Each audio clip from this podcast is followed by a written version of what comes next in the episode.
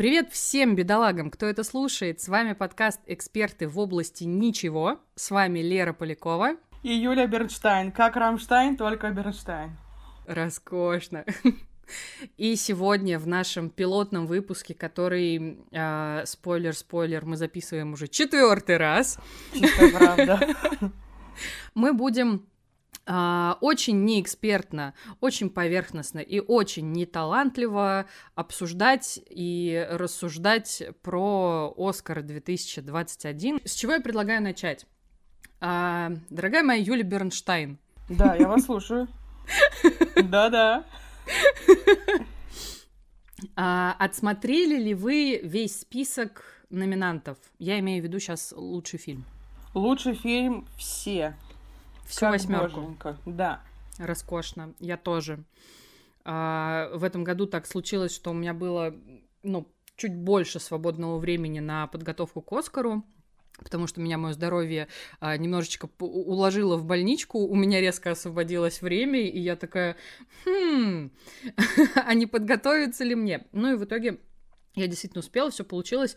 И последний фильм из моего намеченного списка, который у меня был а, не зачеркнут в моем списочке, а я очень люблю составлять списочки и вычеркивать дела, вот именно от руки, потому что я когда-то читала, что это «Спасибо, кот».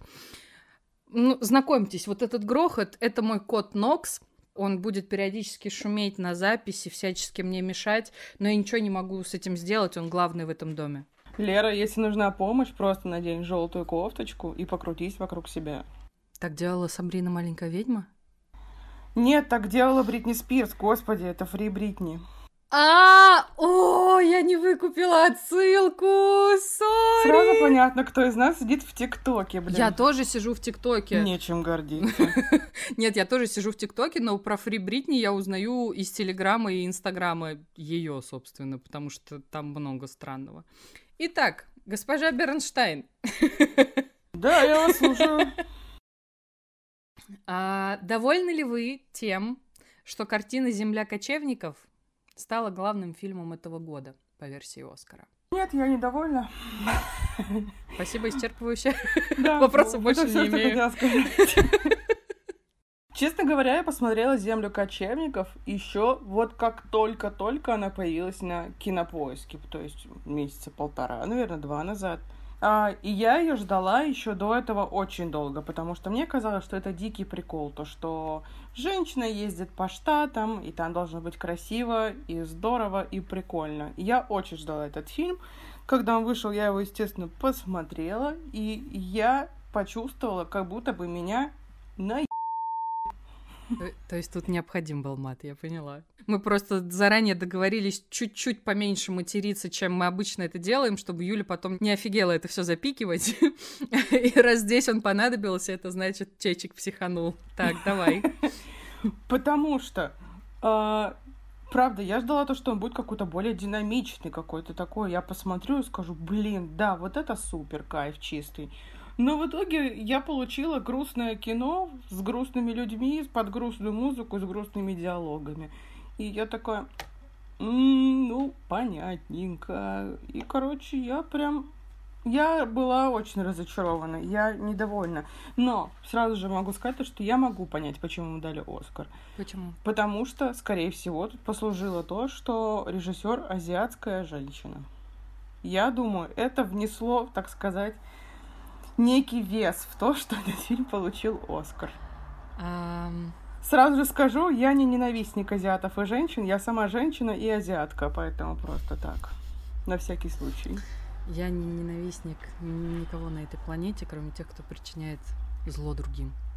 Прикинь, как я это внезапно, Вандервумен такая, joint чат.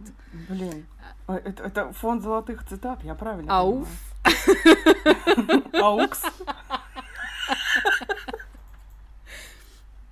А... Когда водила протяну ауф, мои волки делают аукс. Хочется ездить на заниженной приоре просто сию же секунду. Ой, извините. А вы что скажете, Валерия? А я скажу, что я вас услышала. И это сейчас не история про то, что на языке деловой переписки это означает пошел Да, нахуй. да, да. Нет, нет. У меня есть для тебя некое наслоение на, на то, что ты а, рассказала, потому что а, у меня м, у меня были схожие эмоции. А, Я не ожидала, что «Земля кочевников» будет э, невероятным каким-нибудь adventure time муви. Ни в коем случае я от нее этого не ждала. А, Но она получилась еще более медленной, чем я ожидала. Меня не покидало ощущение, что смотрю я документальное кино, в котором просто оказалась а, невероятная именитая актриса Фрэнсис Макдорманд. Ну, кстати, я читала о том, что а, массовка как раз и состояла из этих... э, Да, ну, да, что там все настоящие. Actual номадов, да. А, смотри, какое дело. А, прочитала я тут один материал, а, который, ну, то есть, знаешь, докинул мне той информации, которой мне не очень хватало, а, и который до конца уложил вот это вот, ну, не, не совсем согласие с тем, что «Земля кочевников» все таки главное кино. Понятно, что оно поднимает, э, ну, не то, что поднимает, оно просто иллюстрирует э, там, да, очередную а, социальную проблему. Но мне очень понравилось. Я не буду сейчас называть материал, что... потому что я много сижу в Твиттере, я знаю, что начнется.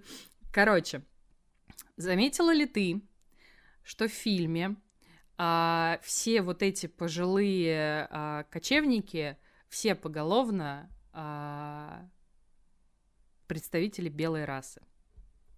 О, кстати, да. Потому что а, в фильме есть сцена, где героиня Фрэнсис Макдорманд а, спит в своем фургоне а, на парковке, не помню уже чего, магазина пускай будет. И ей просто говорят, мэм, доброе утро, вы не можете здесь находиться, откатите куда-нибудь, пожалуйста. Ну, типа, как бы, сори-сори, мы все понимаем, но, ну, как бы, вам нужно не быть здесь. А если бы на месте Фрэнсис Макдорманд а, была, например, не знаю, номад по имени Виола Дэвис, абсолютно замечательная, ах, сказала даже актриса, Виола Дэвис супер. Если бы, например, а, человек с ее цветом кожи спал в фургоне на заправке чего бы то ни было, а фургон куда-нибудь бы, как, как это называется, ну, короче, Отогнали? у меня слово «тоу» в голове, и я не могу по-русски. Как это по-русски сказать? Да-да-да-да-да-да. Вот. То есть ее бы фургон и по сути, ее дом отправился бы на штрафстоянку, а она отправилась бы в участок, потому что, э, ну, вот, вот такова реальность э, в той стране, о которой снят фильм, гражданкой не совсем той страны.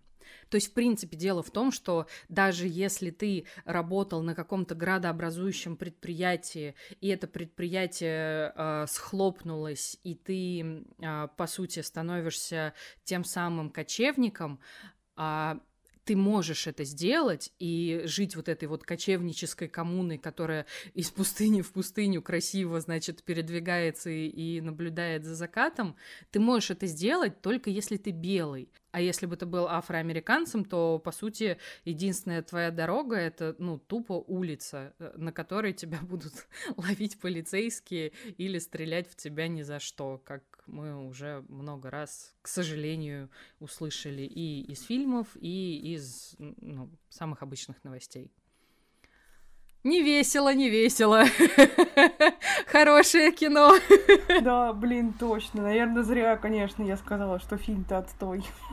Ну, мне кажется, ну, как бы «Земля кочевников» — это, знаешь, э, э, ну, как, как всегда, такая лакмусовая бумажка того киногода, который мы пережили, потому что э, я думаю, что в э, год без пандемии «Земля кочевников» выиграла бы что-нибудь на Санденсе, э, там, я не знаю, э, ей бы рукоплескали на Берлинале или в Венеции и так далее. Но до Оскара, я думаю, что добралась бы, ну, там, условно, там, я не знаю, Фрэнсис Макдорманд э, с номинацией актерской своей и, возможно, Хлоя Джао с э, режиссерской. Но я тебе могу честно сказать то, что я, конечно, рада, что она выиграла Оскар как и лучший фильм, и как лучший режиссер, потому что это вторая женщина в истории, в конце концов, после женщины, которая сняла «Повелитель бури». Кэтрин Бигелоу. Вот, и это, конечно, прикольно, и мне нравится эта тенденция. Потому что все-таки я хочу немножко все еще быть режиссером.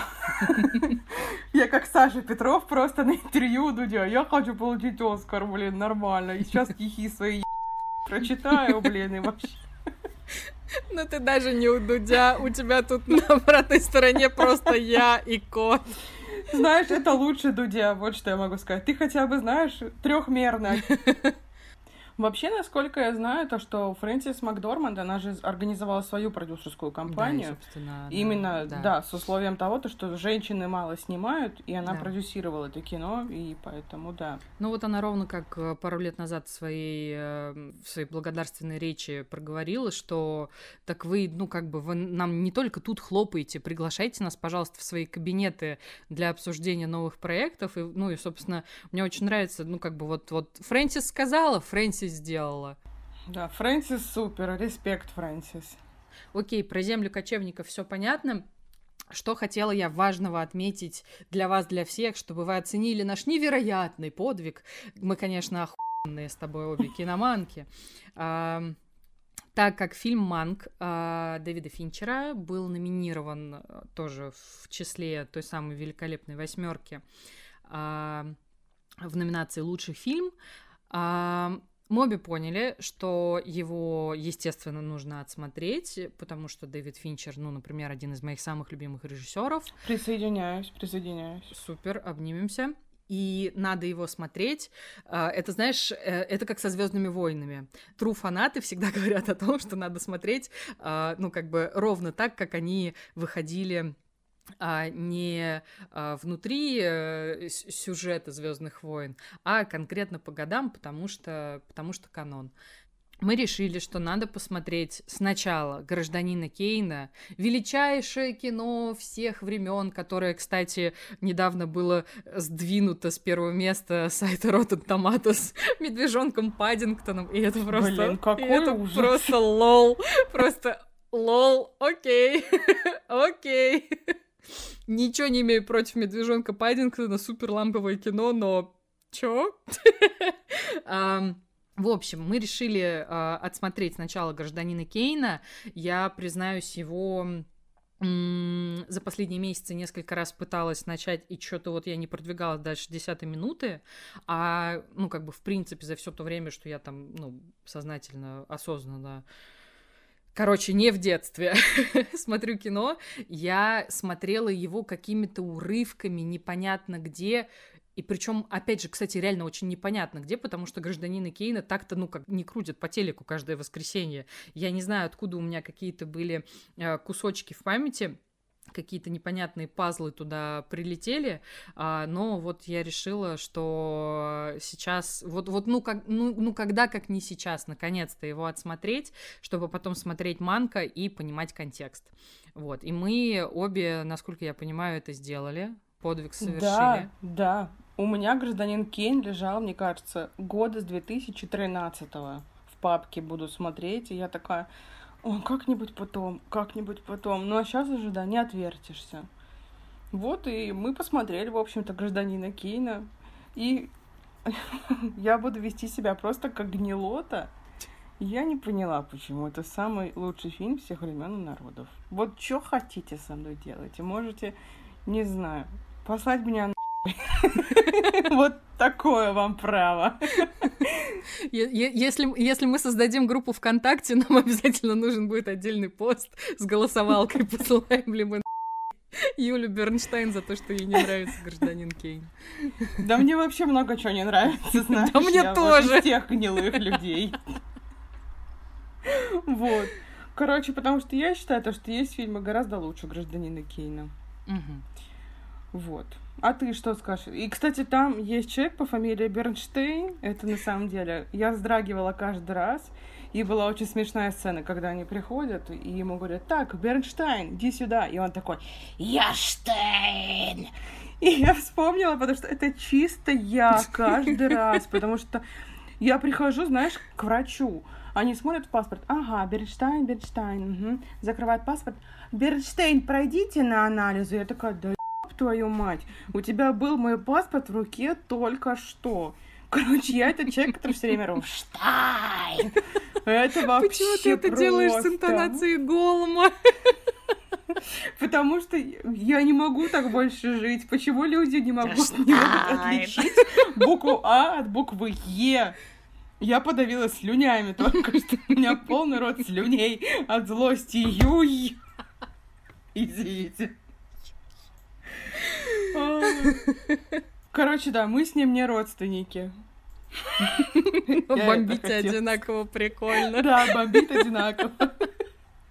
А, смотри, а, я понимаю, что я сейчас просто... Э, вот сейчас я накидываю дисклеймеров. Просто чтобы нас э, люди знающие... Хотя, да какие знающие люди будут нас слушать? Давай знающие люди будут слушать кинопоиск или там что-то в этом духе. Они эксперты в области ничего. На самом деле, если что, мы предупредили. У нас очень хорошее, я считаю, название подкаста. Оно освобождает нас от всей ответственности. Вот. Мы эксперты в области ничего. Вот так вот, блин. Так и живем, и выживаем нормально. гладкие, я бы сказала. Так говорят. Я, я, я плоха во фразеологизмах. Нормально все у нас, короче. Я из тех людей, знаешь, любишь кататься, цыплят по осени считают. Типа, вот так вот Мы настолько эксперты в области ничего, что даже поговорки, сука, не те вставляем. Ой. За это и любим друг друга. Чистая правда. Так вот, а, я не являюсь ни в коей мере вообще экспертом в области кинематографа, потому что сколько бы я его не изучала еще там с 2007 года, когда я поступила на журфак и решила, что ходить в киноклуб нашего журфака это хорошая идея, вот сколько бы всего я не пыталась узнать, проанализировать и запомнить, я понимаю, что это как это как мое изучение английского языка. Я всех слов все равно никогда не буду знать. Да чего уж там, я в русском очень мало понимаю. Сказал Короче. человек, который... А как там по-русски? По-русски. Обожаю. То есть я просто... А, как этот? Чужой среди... Все плохо. Да, да, да. Добро пожаловать в мой мир фразеологизм. Чужой среди чужих, свой среди говна. Короче, Смею предположить, почему, ну, типа, он до сих пор, ну, до там, буквально прошлой недели был величайшим фильмом на планете, а теперь это «Медвежонок Паддингтон», вот в такой реальности мы с вами все живем. Потому что персонаж гражданина Кейна, я забыла, как его звали. Чарльз Фостер Кейн. Спасибо. Потому что Чарльз Фостер Кейн — это, по сути, Орсон Уэллс. Потому что а, он а, ну, буквально с ноги врывается в издательский бизнес, он не придерживается ни одного правила, он при этом там взлетает, а, ну, потом очевидно и ожидаемо падает, но тем не менее он находится в постоянном эксперименте, он такой какой-то абсолютно бешеный тип, который не может, не хочет никого слушать, все делает по-своему, и э, перенимать чей-либо опыт он не готов. Гражданин Кейн, ну, то есть, по сути, я думаю, ты и сама заметила, он состоит как будто бы вот из нескольких пазлов, из нескольких кубиков, потому что он в себе э, содержит несколько жанров. Значит, то это э, какой-то загадочный нуар, триллер, и вот это вот его Роузбад. И никто не понимает, что это. Я а... даже не буду никак комментировать этот Роузбад. Это просто знаешь, Ин- интри- это... Интрига века, которая оказалась величайшим блюболс просто.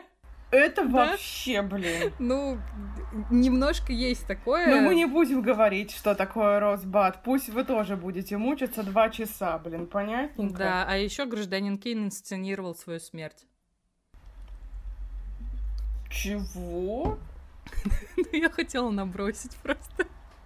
Чтобы, да, блин, чтобы, чтобы, заинтересовали, чтобы заинтересовали хоть кого-то гражданином Киева. У меня было очень глупое лицо в этот момент, я чувствую.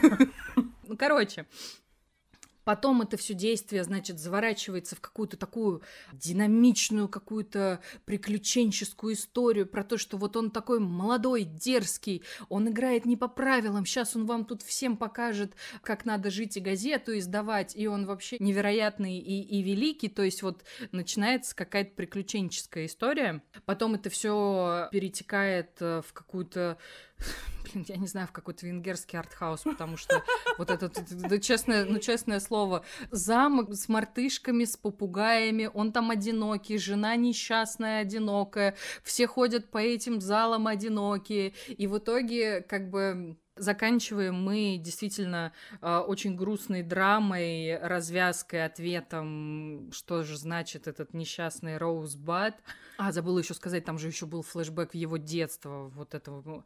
У меня, кстати, вот это вот как-то вообще прям вот этот кусок просто вылетел из головы. Не знаю, почему вот как-то он меня то есть я понимаю, что это, по сути, должен был быть самый трогательный кусок фильма, но я почему-то почувствовала ничего. Я почувствовала какую-то странность, потому что пришел мужик, говорит, я забираю сына, а мать такая, Пожалуйста. Да, то есть очень-очень мало контекста вот этого всего, почему а, там в те годы, когда он был маленьким мальчиком, это было нормально. То есть вот мне как-то не, не хватило, это как будто бы была вставка. То есть если бы я не понимала, что это маленький Чарльз, я, возможно, подумала бы, что это вообще какая-то, я не знаю, а, эксперимент монтажера, который из соседней бобины просто вырезал кусок пленки, вклеил в гражданина Кейна и ходит в белом фраке с блестками довольный. Вот. Ну, то есть как-то вот для меня она была очень инородной, но я понимаю, зачем она нужна была. Да-да. Плюс гражданина Кейна до сих пор называют такой типа энциклопедией э, киноприемов. И момент в том, что Орсон Уэллс всем этим приемам учился буквально снимая гражданина Кейна. Был момент в том, что ему настолько доверилась студия, а, что ему дали, как мы выяснили уже из фильма Манг, очень-очень классного, такого уже дерзкого, только постарше а, сценариста, Ему дали карт-бланш, ему дали какой-то бюджет, осваивая который можно снять, как выяснилось, величайшее кино на планете. Но он превысил бюджет, просто ремарка. Да, там э, из-за его каких-то выходок так получилось, что денежек было потрачено больше. Но я, кстати, не помню, как они выходили из этой ситуации. Там, по-моему, просто вкидывали да, бюджет сказали, и все. ой, на еще, пожалуйста, денег, пожалуйста. Типа просто доделай. Да, там да. вот в этом была задача, просто доделай, раз ты уже начал. На самом деле для меня это очень странно. Он же просто вот опять необходимый мат, как из на лыжах появился. Ему такие, на, снимай. Как это вообще возможно? Слушай, потому что он до этого себя зарекомендовал как такой, знаешь, э, голливудский вундеркинд. Ну, ему же 24 года, да, вроде был на момент съемок гражданина Кейна. Да, да, все правильно. Ну, блин, я, конечно, вообще не... Я... Что-то, наверное, я не понимаю в этой жизни. Слушай, ну, это был прыжок веры, и это был эксперимент. Возможно, я сейчас просто не, не помню каких-то фактов. Я э, очень талантливый готовящийся подкастер. Кстати, я знала, почему, но я, я реально не помню в моменте, почему ему дали денег. Я ради интереса залезла на Википедию, но вот как меня учили еще когда-то в РГГУ на журфаке, что не надо лазить в Википедию за фактами, потому что ты их там не найдешь. Вот здесь ровно такая же ситуация, потому что Буквально зачитываю. Президент фирмы РКО Pictures Джордж Шефер задумал вывести компанию на новый уровень и считал, что фирму нужно омолодить, влив в нее новую кровь. Учитывая успехи и известность Уэллса, был подписан необычный по тем временам контракт, который предоставлял бы творческую самостоятельность в выборе темы, написании сценария, подборе актеров, визуальном решении, монтаже и остальных вопросах. Вот, то есть, типа, успехи и известность Орсона Уэллса просто на тот момент. То есть он до этого был актером. Видать, так сильно наактерил, что в итоге решили вот так поэкспериментировать. Да, и в итоге гражданин Кейн провалился в прокате. А потом очень много заработал. Ну, ну, кстати, с очень многими фильмами происходит, даже те, с теми, которые на нашем веку уже снимают и которые мы любим. Возвращаясь к Манку. Очень долго, да, я размазывала свои мысли, почему э, как бы до сих пор это все считается самым невероятным кино. Это как бы новаторство, э, и как бы это то, что ну, до сих пор это методичка для всех киноделов. И как бы, ну вот ок, вот мы ее посмотрели. Возможно, я не доросла, возможно, я кучу всего там не увидела, не допоняла. То есть я вообще, ну, ни в коем случае не не исключаю такой возможности, а, и, возможно, знающие люди меня щелкнут по носу и скажут, что ты дурочка, а я скажу, а я эксперт в области ничего. Ну, как бы, ну, ну, не знаю, ну, сори, ну, вот, вот, вот как-то не прониклась я гражданином Кейном, я просто я э, в моменте понимала, что просмотр его это не просто какое-то удовольствие от кино, это все-таки некая работа, потому что мне реально казалось, что я как такая двоечница делаю домашку наконец-то. Вот. И вот я ее сделала и такая, хорошо, я готова. Зато Манка я потом с невероятным кайфом посмотрела, но опять же, эм, если бы не пандемия, я не думаю, что Манк попал бы в эту восьмерку номинантов. Я думаю, он бы попал за технические. Технические, номинации, номинации, безусловно. Ну, потому что да. это, конечно, отвал жопы. Это отвал То, что всего, они сделали, абсолютно, вот эту работу, да. это, конечно, я сидела и охреневала. Особенно, когда я увидела этот вот любимый мой эффект «Голливудская ночь», когда они снимают ночь днем. Это настолько потрясающе, потому что я когда видела это у Хичкока первый раз, я просто взвизгнула. Я такая, там тени, какие тени могут быть ночью? А потом, да, я узнала, то, что так снимали из-за того, что пленка была технически не готова к ночным съемкам. Mm-hmm. И вот. Ну, это прикол. Мне прям очень понравилось вот это вот техническое решение. Мне, да, меня вот Манк этим и очаровал. То есть э, мне, мне всегда очень нравится Гэри Олдман, что бы он ни делал. Гэри то, Олдман про- Просто я готова смотреть э, все, в чем играет Гэри Олдман, даже если это будет какая-нибудь э, невероятная шляпа, я скажу, ну, зато мужик разлегся и денег заработал. Я готова оправдывать Гэри Олдмана в любой ситуации в этой жизни. Гэри Олдман, знаешь, заслужил играть в том, где ему хочется. Абсолютно. Безусловно, повторюсь, Гэри Олдман актерская моя любовь на века. Плюс я просто прям в очередной раз была, как то знаешь, приятно удивлена и очарована Амандой Сайфред, потому что мне кажется, что она очень недооцененная актриса, несмотря на то, что у нее есть работа довольно регулярная, она там между фильмами успевает рожать детей, при этом все равно выглядит так, как будто ей 18. Она выглядит она... просто потрясающе. Она свежа, юна и невероятна. Мне очень понравилось, как в ней раскрыли вот этот вот киношный троп актрисы, про то, что, значит, вот, вот она такая старлетка, она полностью зависит э, своей внешности, от своего возраста. Мне очень понравилась вот конкретно их химия а, героев а, Олдмана и Сайфред, потому что каким бы ни был там, я не знаю, а, смутьяном, вот такое слово я вспомню, я же бабка. Смутьян. А, гер...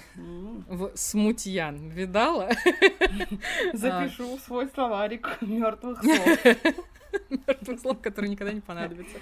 То есть вот каким бы он там конфликтным, неудобным чуваком э, ни был, с ним считались, и очень классно было, что э, он, по сути, единственный из персонажей мужчин в этом фильме э, открытым текстом говорит вот этой вот белокурой с ангельской внешностью э, героини Сейфрид, что ну ты же сама знаешь, что ты намного умнее, чем они все думают.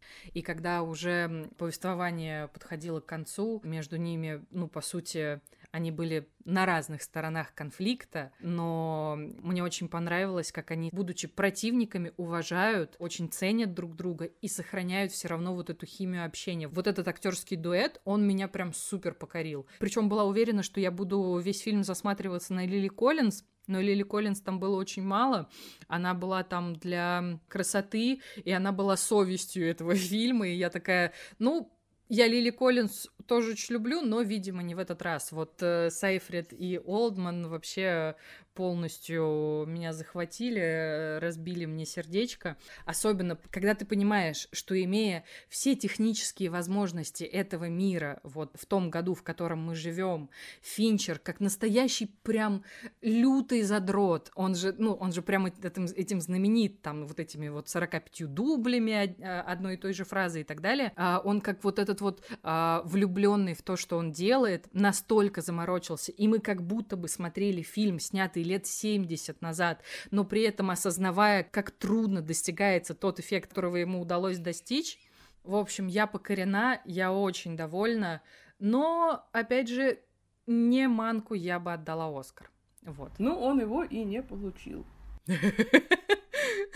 Тебе есть что добавить про Манка? А то я что-то очень много разговаривала когда появляется там Орсон Уэллс, и все, что я делала, я смотрела на его мерзкую бороду. Какая же у него мерзкая борода. Просто невозможно. В общем, это все, что я хотела добавить про поводу Манка. Очень ценный инпут. Ну, конечно, Лили Коллинз красавица. Я вот как-то вообще не обратила внимания на бороду. Я больше смотрела а, в самом гражданине Кейне на работу гримеров, зная, что чувак молодой. А ты обратила внимание, что в гражданине Кейне, что в Манке, там вообще другой язык, не как сейчас разговаривают. Я вообще офигела, потому что я включила на языке оригинала, и я поняла то, что я не понимаю ни слова.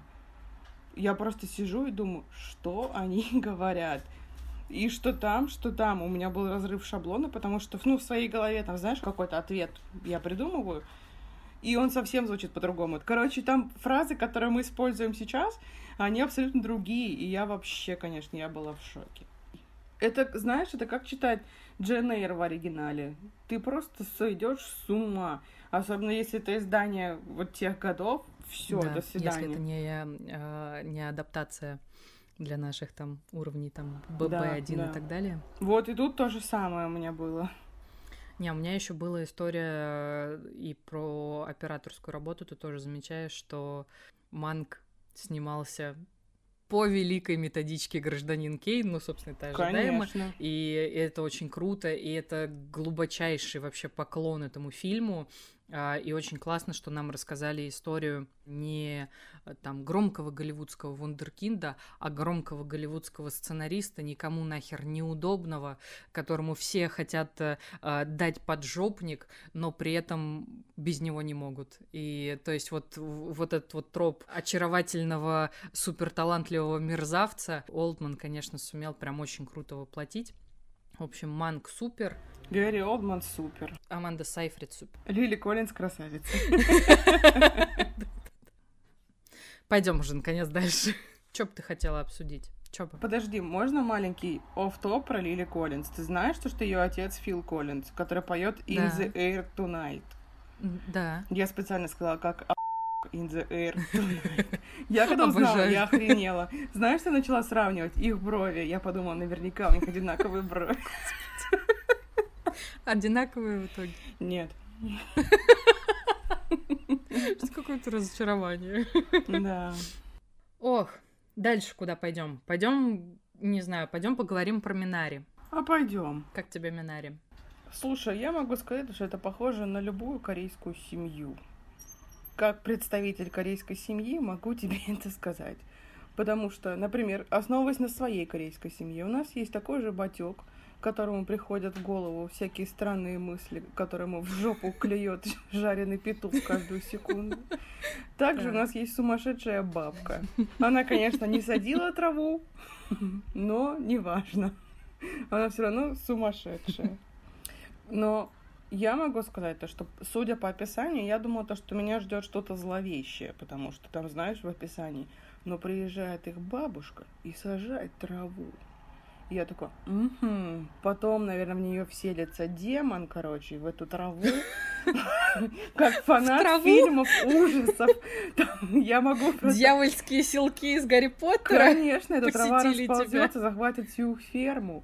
И, конечно И же... этот фильм был номинирован на Оскар. Ну да. Все очень логично.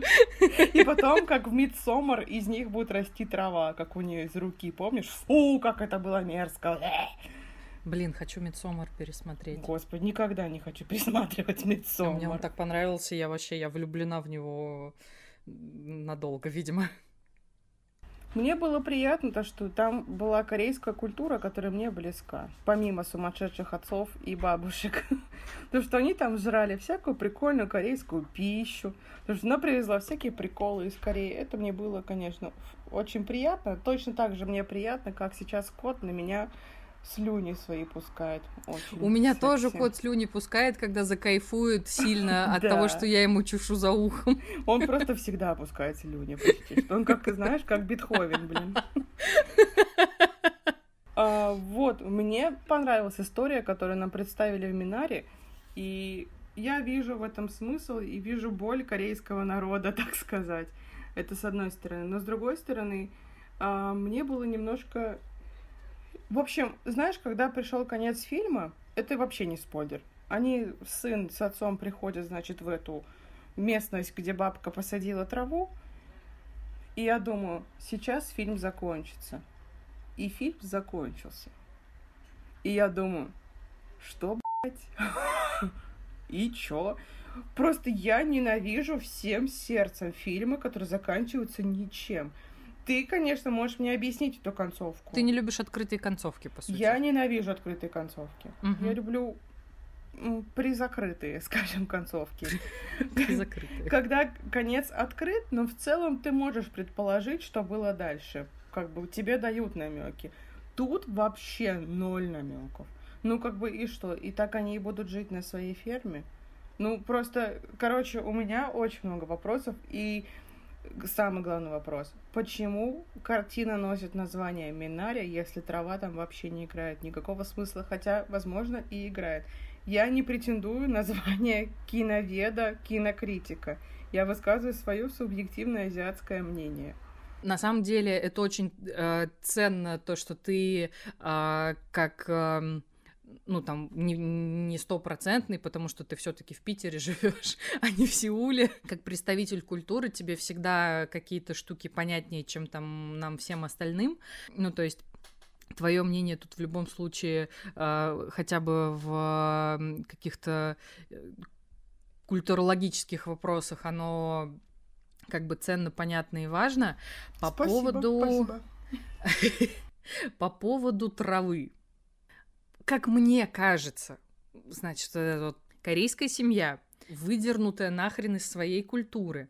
Причем, ну, как бы они явно за там какой-то лучшей жизнью перекочевали в Америку. И там же, насколько я помню, начинается история про то, что они жили в Калифорнии, и они жили в городской среде, и им это нравилось. Ну, всем, кроме отца. А потом они переехали в Центральную Америку, потому что земля там дешевле. Отцу удалось купить довольно большой кусок э, земли, чтобы там эм, развивать свою ферму, а при этом матери это все не нравится, потому что живут они, ну, типа, ну, не в трейлере, но в почти в трейлере, то есть там такой дом на, на курьих ножках, у которого даже там поначалу лестницы нет, это очень забавно, как они туда забираются. При этом мать, дополнительный источник ее тревоги, это то, что у младшего сынишки больное сердце, а, а они в часе езды от ближайшей больницы, ей это все не нравится, но вот у отца там прям а, Big Dream, а, вот этот вот невероятный сад, ферма, которая будет а, кормить всю семью. И когда приезжает бабушка, это вот что-то а, такое знакомое, уютное и родное, и вот оттуда, откуда ты, и привозит с собой не только всякие там корейские ништяки, мне, мне дико нравилось наблюдать за вот этими просто церемониальными сценами, как они едят корейскую еду, она еще вся такая красивая, такая прикольная, такая необычная. Я клянусь, у нас было так Да? же. Было так же в нашем семействе. Очень да, когда круто. бабушка приехала, я называю не бабушку, называю злая корейская бабка, свою бабушку. Потому что это все чистая правда. Она, когда приехала из Сеула, она тоже навезла всяких разных приколдесных штук. И тоже она открывает сумку, и вот это вот все достает, и это все пахнет вкусно и не очень. И это был праздник, конечно. Вот. И, короче, а, И то, что она привозит с собой а, семена вот этой травы, которая растет только в Южной Корее, и рассаживает она ее там, где а, даже ну, то есть куда даже отец не доходил, потому что он, ну, как бы до этого ручья, насколько я помню, он не гулял с сыном. Нет, там были змеи, потому что. А, блин, точно, да. А бабушка говорила, что типа, да, пойдем. Ну, ползет и ползет. Ну, ползет и ползет, что ты ее трогаешь. Мы ее поймаем, сделаем из нее котлетки. А реально, а котлеты из змей делаются? Интересно. Я помню, что есть какой-то напиток с а, сердцем змеи, только что вырезанным, и ты пьешь, и типа оно у тебя в горле бьется. Я, это я помню... ты после сокола и зимнего солдата этот напиток знаешь, надеюсь? Нет, нет, не только в соколе и зимнем солдате это было. Откуда-то еще я это помню. Не знаю, у нас был бальзам змеиный. И со змеиным ядом. А, вот я хотела как раз спросить на основе яда. Да, им лечили все места. Им вот так вот намажешь, и он начинает шипеть, пениться, короче, там дым идет. Но он такой вонючий, просто жесть. Это как будто бы, знаешь, вот это квинтэссенция всех запахов Азии. Вот так вот я могу назвать это. То есть полный Так вот, короче, бабуля с травой по сути, по ее неосторожности они теряют а, тот запас продуктов, которые они хотели уже же, они же готовили на продажу его. Это так обидно, у них все получилось. Он наконец-то вырастил, значит, какой-то некий объем урожая, который поспел. Он уже договорился, что отдает на продажу, то есть это уже заработок и для семьи, и вложение в следующий урожай. Вот это все, и это все сгорает в одночасье. Это так обидно. Причем, ну, ее даже и виноватить ведь особо не приходится. Ну, что, типа, ну, она слабенькая бабушка. Это реально, ну, несчастный случай. Честно говоря, в этом суть всех злых корейских бабок. Наша злая корейская бабка точно так же все портила. Все, в ее руках все гибло. У тебя уникальный взгляд на это кино. Окей, хорошо. Я клянусь, я ловила вот эти вьет... корейские, не вьетнамские флешбеки каждую секунду. Типа, знаешь, когда я смотрела «Паразитов», я такая, ну да, да, да. А тут, блин, как будто с моей семьи списано. Как мне кажется, то, что там выросла лужайка этой травы, которая тоже а, прикольная корейская фишечка, как, ровно такая же, как были бы вот эти вот все овощи, которые не растут в Америке обычно. Вот эта вот история про то, что у, это какая-то экзотика, какой-то прикол, то, что выросла лужайка этой травы, оно как будто бы нам дает надежду, что сейчас семья перебьется тем, что там соберет всю эту траву, как надо ее обработать, там, я не знаю, что там засушит, там, я не знаю, замаринует или как, ну, в зависимости от того, что, что в итоге хотят делать с этой травой, сделать из нее либо лекарство, либо специю, что как будто бы вот, вот на данный момент семья, ну, как бы перебьется перебьется вот этим типа мини-урожаем, и потом у них как, ну, как будто бы появляется какой-то шанс все-таки продолжать и все-таки осуществить мечту э, ну, по сути, батину. Кстати, знаешь еще по поводу корейских овощей? Ну, там же из корейских овощей был только топинамбур. Там были баклажаны, был болгарский перец, помидоры какие-то были, тыква была. По-моему, была тыква. И топинамбур. Топинамбур это единственный азиатский В таком овощ. случае странно. Тогда у меня вопросы, конечно, по фактике к создателям фильма «Минари», но они не слушают наш подкаст. Болгарский перец это дефицит какой-то, только у корейцев можно болгарский. Нет, ну, вот. нет, Bell Peppers. Bell Peppers. Вот, и, короче, я не поняла этого прикола. Ну, топинамбур, конечно, тема. Ребята, всем советую топинамбур. Но берегитесь, может быть, бомбежка. Я даже не знаю, честно говоря, пробовала ли я когда-нибудь топинамбур. Топинамбур кайф. Он вообще, ну, он как, как что? Он как смесь редиски и корня хрена, наверное. Не уверена я, что когда-нибудь попробую Ну, больше похож на редиску. Это дикий прикол. Если его использовать в правильных целях, то топинамбур кайф. Ненавижу редиску. Я люблю редиску. Понимаешь, в чем прикол? Мы сегодня с мамой обсуждали. Я говорю, как же хорошо то, что я выросла тем человеком, который ест почти все. И я поняла, откуда это. Только что буквально. Потому что я азиатка. Азиаты же едят вообще все, что плохо лежит. Потому что умеют это хорошо готовить. Возможно, да, ну потому что всякие склизкие грибы, всякие травы, всякая херня вот эта, которая кажется говном, это мы все любим. Всегда есть азиаты, которые делают все лучше тебя. Мне ли не знать? Все еще. Блин, я считаю, должно стать повторяющимся мемом. Взять того же Ким Чен Ына. Молодец, парень. Мой брат. Ой, это очень смешно, но у меня в данный момент э, лежит самое начало эскиза рисунка с Ким Чен Ыном. Почему ты вообще рисуешь Ким Чен Ына? Подожди, я отвечу за тебя. Ты хотела нарисовать меня, но получился Ким Чен Ын? Нет, прости. Но, но, но все равно вот тебе. Сама, вот, сама забери вот это все, блин. Я показывала ей сердечко, она отказалась. Иди Ким Чен Ына нарисуй. Моего врага, предателя, брата. Который отправил меня в эту Россию проклятущую, сам занял мой трон и жрет всякие корейские вкусности. Не то чтобы я не жрала всякие корейские вкусности. Итого, про Минари мы все? А, подожди, главный вопрос. Как ты считаешь, Минария попала бы в список номинантов Оскара, если бы не пандемия? Абсолютно нет. Вот опять же, это, это типа Санденс и так далее. Мне кажется, что вот так. А я думаю, что возможно. Хотя, с другой стороны, мне кажется, то, что они пытались пройти по тропинке паразитов.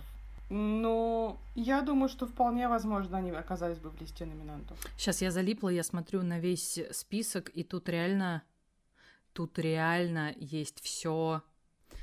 Есть кино про белого гетеросексуального престарелого привилегированного мужика. Есть э, техническая невероятность Манг. Есть Минари, кино про корейских иммигрантов. Есть звук металла, где главную роль исполняет актер мусульманин. Риз Ахмед, Риз Ахмед, позвони мне. У-у-у. Подожди, Блиц! Внезапный Блиц! О, господи, так. Ты выбрала, чтобы тебе позвонил Чарли Ханом или Риз Ахмед? Это выбор Софии, так нельзя! Тебе нужен этот Бибер. Что? Как это называется? Я, я сказала, что у меня будет сейчас гипервентиляция. Бибер-вентиляция. Правильно говорить, бибер-вентиляция. Хорошо, мне нужен бибер, в которого я могу подышать. Фу, господи, ужас У Хейли Бибер, он все еще есть. А что, если я тебе скажу, что выбирая между Чарли Ханомом и Ризом Ахмедом, я выберу Тиля Линдемана! Бум! Так нельзя. Ну, в смысле? Так, я сейчас объясню сразу же всем. Эта игра моя любимая. Она называется «Собеседование на должность белочки». Чё? No questions. Окей. No questions. Тут есть первый вариант и второй. Третьего не дано. Отказаться от ответа нельзя. Вариант умереть нельзя. Либо первое, либо второе. Э, ты- вот ты сейчас не поверишь, насколько мне сильно тяжело. Я верю охотно. Поясню. С Чарли Ханомом у меня а, очень уже... А, что? Длительные отношения. Вот бы ты сказала длительные отношения. Ох, да Чарли Ханем. Ух. Я сразу же скажу то, что Чарли Ханема нет в моем списке крашей. А кто есть в списке крашей? Ну, человек 120 других мужчин. В смысле? Я создала Google таблицу. Я ее систематизировала. Ты сейчас не рофлишь надо мной. Нет, я честное слово говорю. У тебя есть actual таблица с твоими крашами. Там список от первого до 120 какого-то места. И я меняю их местами, да, они могут меняться местами. Там 120 человек, и все мои краши. Объясни мне систему ранжирования. Кто... Что должен сделать человек, чтобы стать номером один? Ну, например, быть Генри Кавиллом, как тебе? Генри Кавилл на первом месте? Да, он на первом месте, потому что Генри Кавилл самый красивый человек на Земле. Ты вообще видела его, то, что он как будто бы... Он как будто бы статуя, идеально слепленная статуя. И просто, знаешь, минусы встречаться с Генри Кавиллом, могу тебе сказать, то, Так. что он всегда будет красивее тебя. Всегда, кем бы ты ни Блин, был, он всегда какой. будет красивее тебя. Еще у него есть огромная собака, что и делает его гран-при фестиваля крашей имени Юлии Бернштейн. Подожди. Так, другой вопрос. 120 плюс человек. Это все актеры? Нет, это и певцы, и там есть и писатели, и персонажи, например. Там Писатели? Есть Персонажи? Люциус Малфой там есть. О мой бог. Но есть Люциус Малфой, и отдельно есть Джейсон Айзекс. Нифига себе бонусное место. Окей. Да. А, а кто выше? А кто выше? Люциус. Так, значит... Ну, у меня ага. краш на демонических блондинов, но я ничего не могу с собой поделать. Краш на демонических блондинов. На блондинов Интересно. демонической внешности, я бы даже так сказала. Господи, боже мой. Извините, у меня ж- кошка чихает. Будьте здоровы, молодой. А, значит, э, блондины демонической внешности. Джаспер Каллен под- подходит под это Нет, описание? нет. Из Калинов только Александр Малинин. Александр Калин, конечно. Карлайл. Карлайл супер. Александр Малинин нет. Короче, настолько добросовестный подход, каталогизация и а, целая разработка системы ра- ранжирования твоих крашей, при том, что список еще и постоянно пополняется. Мне настолько сейчас рвет шаблоны твоя идея, что я, пожалуй, сейчас вот важно затаиться, сейчас торжественный момент. Я нарекаю это списком Бернштейна. Батюшки. Мы будем возвращаться к нему, мне кажется, в каждом выпуске, потому что это достойно внимания, и я буду потихонечку у тебя выспрашивать, кто там есть, и если ты мне не дашь ссылку на него, то просто однажды, 100 выпусков спустя, я выясню 120 выпусков минимум. Таков путь! Таков путь! Так ты бы выбрала, чтобы тебе позвонил Чарли Ханом или Риз Ахмед? Господи, я так надеялась, что ты забудешь об этом вопросе, чёрт! О нет, о нет, вы не по адресу. Знаешь что, я вот э, мы с тобой где-то сейчас на половине записи нашего выпуска. Я тебе внезапно отомщу. Я спрошу у тебя. Я у тебя так спрошу. У у вообще. А я буду готова. Просто Чарли Ханом. Все. Чарли Ханом. Чарли Ханом — это просто мой очень-очень-очень-очень давний краш. И у меня уже давным-давно есть шутка с самой собой. Как, каждый раз, когда Чарли Ханом играет в каком-то новом фильме, и я вспоминаю о его существовании, а, в моей голове звучит фраза «Чарли Ханом, позвони мне». Поэтому Чарли Ханом, просто потому что, просто потому что я его дольше знаю. Я к нему уже привыкла, я ему доверяю и все такое. Рис Ахмед это, это свежее, это новая любовь. Если когда-нибудь э, я стану чуть более мультизадачной э, и начну вести свой список, скорее всего, это будет просто какой- какой-нибудь а, оборвыш бумажки из тетрадки. Вот так будет выглядеть мой список крашей. Риз Ахмед там появится абсолютно точно. Он очень красивый. Мы начали обсуждать Риз Ахмеда, тогда, я считаю, нужно обсудить звук металла. Давай обсудим звук металла. Как тебе звук металла? Я первая спросила. На самом деле офигенно.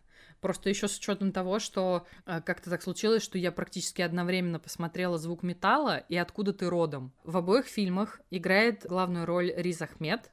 В обоих фильмах он музыкант. В обоих фильмах талантливого музыканта придает просто к чертям собачьим э, его тело, и человек приобретает, ну, по сути, неизлечимые заболевания, что мешает ему э, дальше заниматься творчеством. Э, Собственно, именно поэтому мне было сейчас так тяжело так тяжело выбирать между Ризом Ахмедом и Чарли Ханомом, а, потому что а, этими двумя фильмами он меня просто в себя влюбил, потому что он какой-то вообще феноменально, мне кажется, талантливый чувак, очень харизматичный, очень яркий. Для меня это прям открытие-открытие. Я им очень довольна и буду вообще с удовольствием смотреть какие-то новые истории, в которых снимается Ахмед. Звук металла. То, что сделали со звуком в звуке металла, очень много раз повторяется слово звук, сейчас будет еще. Для меня лично по какому-то уровню мастерства примерно схоже с тем, что Финчер сделал со звуком в манке. В какой-то момент, э, смотря звук металла, я решила, что я хочу смотреть его в наушниках. Просто потому, что мне так сильно нравилось, как нам, ну, наверное, не очень правильно так выражаться, но как нам наглядно дают послушать, каково это резко потерять все звуки, которые тебя окружают.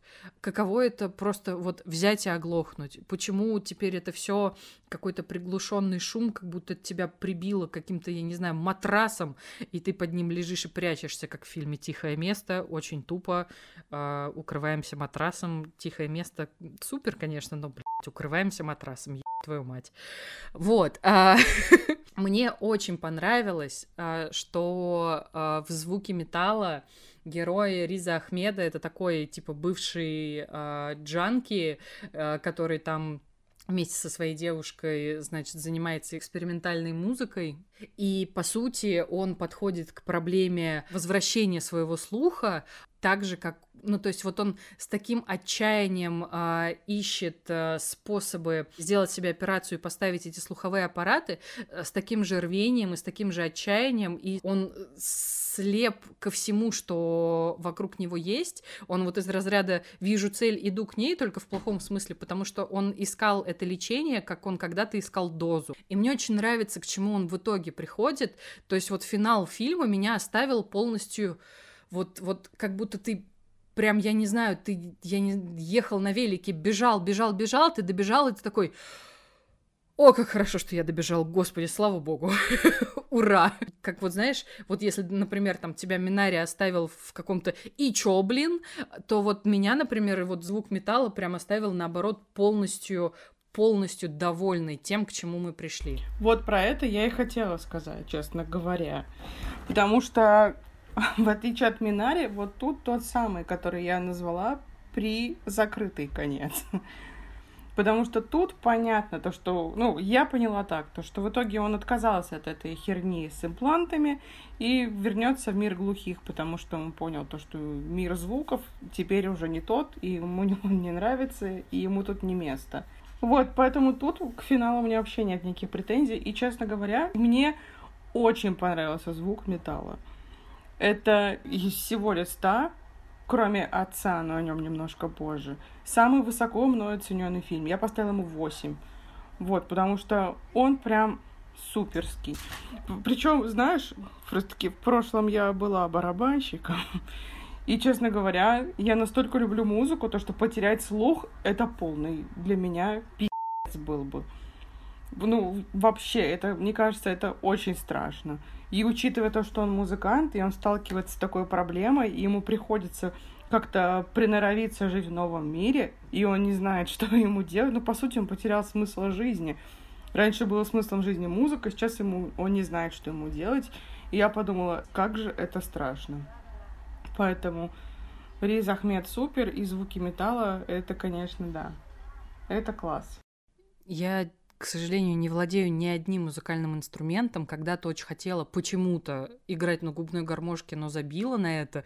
Я не знаю, честно, вот почему, откуда именно она, вообще непонятно. Вот хотела, но не сделала. Э, у меня другая история. Я очень сильно люблю петь. Ну, то есть пение — это то, что э, мне добавляет э, кайфа в хорошие дни, и то, что может меня вытащить из очень глубокой эмоциональной ямы в плохие дни, когда ты там включаешь что-то, чему, э, там, чему в кайф подпеть, Uh, вот я сижу, и там, я не знаю, чаще всего это Space Oddity Дэвида Боуи, это моя самая любимая песня. Она, uh, несмотря на то, что она про принятие неизбежного одиночества, храбрости отчаяния, она мне под разные настроения меня прям вот вытягивает. И я тоже это применяла на себя, хоть я и вообще не могла себя никак эм, э, проассоциировать с главгероем, потому что он там э, просыпается, отжимается, делает какие-то отвратительные зеленые смузи и все такое. Но тут мы с ним не похожи, конечно. Да, да, да, да. да. Я просыпаюсь и курю, вот что я делаю первым делом. Я тоже, когда смотрела, я представила, а вот каково это вот вот в одночасье что-то щелкнет, и все, и звуков больше нет. И ну, то есть даже не просто ты там хуже слышишь, а ну, их вообще нет. А потом, когда он еще и переживает эту операцию, которую, а, на которую он возлагал нереалистичные какие-то нереализуемые надежды, а, и оказывается, что мир звуков все равно теперь совсем другой, и для него и это очень неприятный. Буква... И, и для него это теперь буквально все звук металла. Раньше для него звуком металла были э, тарелки а, барабанов, а теперь, да. а, а теперь это история, что у тебя какая-то металлическая херня резонирует с твоими черепными костями, и звук больше никогда не будет таким, каким ты его знаешь. Я это тоже пыталась на себя примерить, я впала в какой-то невероятный ужас, тем более, что а, вот это кино было, ну, отчасти немножко личным, потому что в прошлом году внезапно а, мы поняли, что моя мама стремительно теряет слух. Офигеть. Просто невероятно быстро ей это очень сильно стало мешать в работе. А, она у меня медсестра, мы испугались, напряглись, мы не поняли, откуда это вообще взялось, потому что в семье не было истории, э, вот такой истории болезни. Мама при этом э, не до конца понимала, что делать. Она вот, ну, как бы мы с ней в плане решения проблем очень разные, потому что она такая, ну, вот, вот что же делать, вот хожу по врачам, и что-то вот никто не говорит мне, что есть какая-то э, какое-то лечение, это типа не лечится. Ну, то есть вот в тот, в тот момент, когда моя мама начинает бояться и плакать, я начинаю злиться и решать. вот. Я в этом плане рада, что мы с ней очень разные, потому что, ну, там, она меня дополняет, когда я оказываюсь максимально беспомощным человеком в, в этой жизни. Я ей просто сказала, я говорю, мам, у нас есть вот такой-то банковский счет, на нем есть вот такая-то сумма денег, она покрывает расходы на слуховые аппараты, которые тебе нужны, и слуховые аппараты сейчас делают максимально незаметными. Ты просто идешь, проверяешься, тебе подбирают максимально подходящие тебе слуховые аппараты, ты ходишь, тебе удобно, комфортно, а, что там надо, подкручиваешь, ходишь к врачам, ну, типа, все. Вот. И она еще такая, она говорила о том, что типа, ну это же твой счет, это же вот там твои деньги. Я говорю, мам, алло, ну ты чё? У меня вот как раз в этот момент, как у Риза Ахмеда, включилась история, я должна решить эту проблему. И хоп, мы как бы вроде бы ее решили, там, ну, не без каких-то историй про то, что там аппараты тоже не возвращают тебе стопроцентный слух. А, то есть я как бы понимаю, что, ну, мама, конечно, не, не настолько экстремальная э, история, но а, для нее тоже теперь мир звуков, она, она, ну, по сути, их изучает заново, потому что какие-то звуки а, для нее сейчас слишком громкие, и они ее раздражают, а какие-то звуки она все еще не слышит, и ей нужно постоянно подтюнивать эти аппараты, чтобы максимально приспособиться. Вот. Вот нас и унесло в личную историю, наконец-то. Сейчас я тоже добавлю, у нас тоже личная история. Ну, не так сильно, конечно, как у вас. Моей корейской прабабушке, которая будет сто лет в этом году, между прочим. Ого! Нифига. Мы корейцы живучие, блин. У нее, сколько я себя помню, у нее все время был плохой слух. И ей и катали яйца, и водили ее к бабке. Ну, блин, она, мы живем там у себя на периферии, и там нет нормальных врачей, ничего нету. Вот, и ей и вставляли ушные свечи. Ну, короче, в итоге ей слух таки не вернули, она очень плохо слышит. Но она как бы, ей просто нужно очень-очень громко говорить. Она как бы без аппаратов, без всего ходит, но тем не менее, то, что да, она плохо слышит, и это грустно. Но с другой стороны, человеку сто лет. Но с другой стороны, когда-то ей и не было сто лет, когда она плохо слышала. Ну да, то есть она, по сути, большую часть жизни провела именно вот приучаясь к этому, ну, жить с этим недугом, по сути. Ну да. Угу. Ну слушай, она пережила шесть родов, в конце концов. О, господи боже. Ой, мамочки. Ой, вот теперь мне стало плохо. Мне тоже. Ой, ой, что ты заболела. Кошмар какой мамочки. Так. Вот, ну от, от родов же садится тоже слух, насколько мне известно. Ты сейчас серьезно? Да, да. Чё? У меня у знакомой трое детей, и когда она рожала третьего, у нее сел слух из-за этого. Ей ставили тоже слуховые аппараты. Оф топ я была гинеколога несколько дней назад. Честно говоря, на день рождения Генри Кавилла. Вот такой подарок я ему сделала.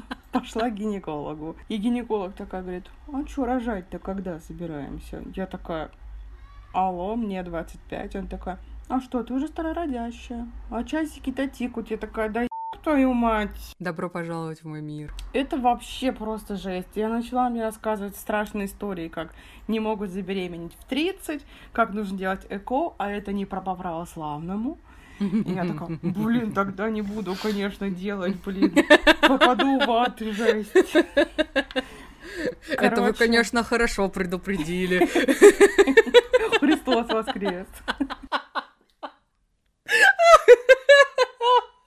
Короче, я говорю то, что я как бы не собираюсь, ну, я решила, знаешь, с гинекологами лучше не ссориться. Никогда не надо говорить гинекологу, запомните все, что вы не хотите детей. Потому что если вы только скажете гинекологу, что вы не хотите детей, она скажет, ну иди на отсюда. Это один вариант. И в другой вариант вы просто сядете и будете слушать лекцию, какой вы плохой человек, и что главное предназначение женщины — дать жизнь на планете.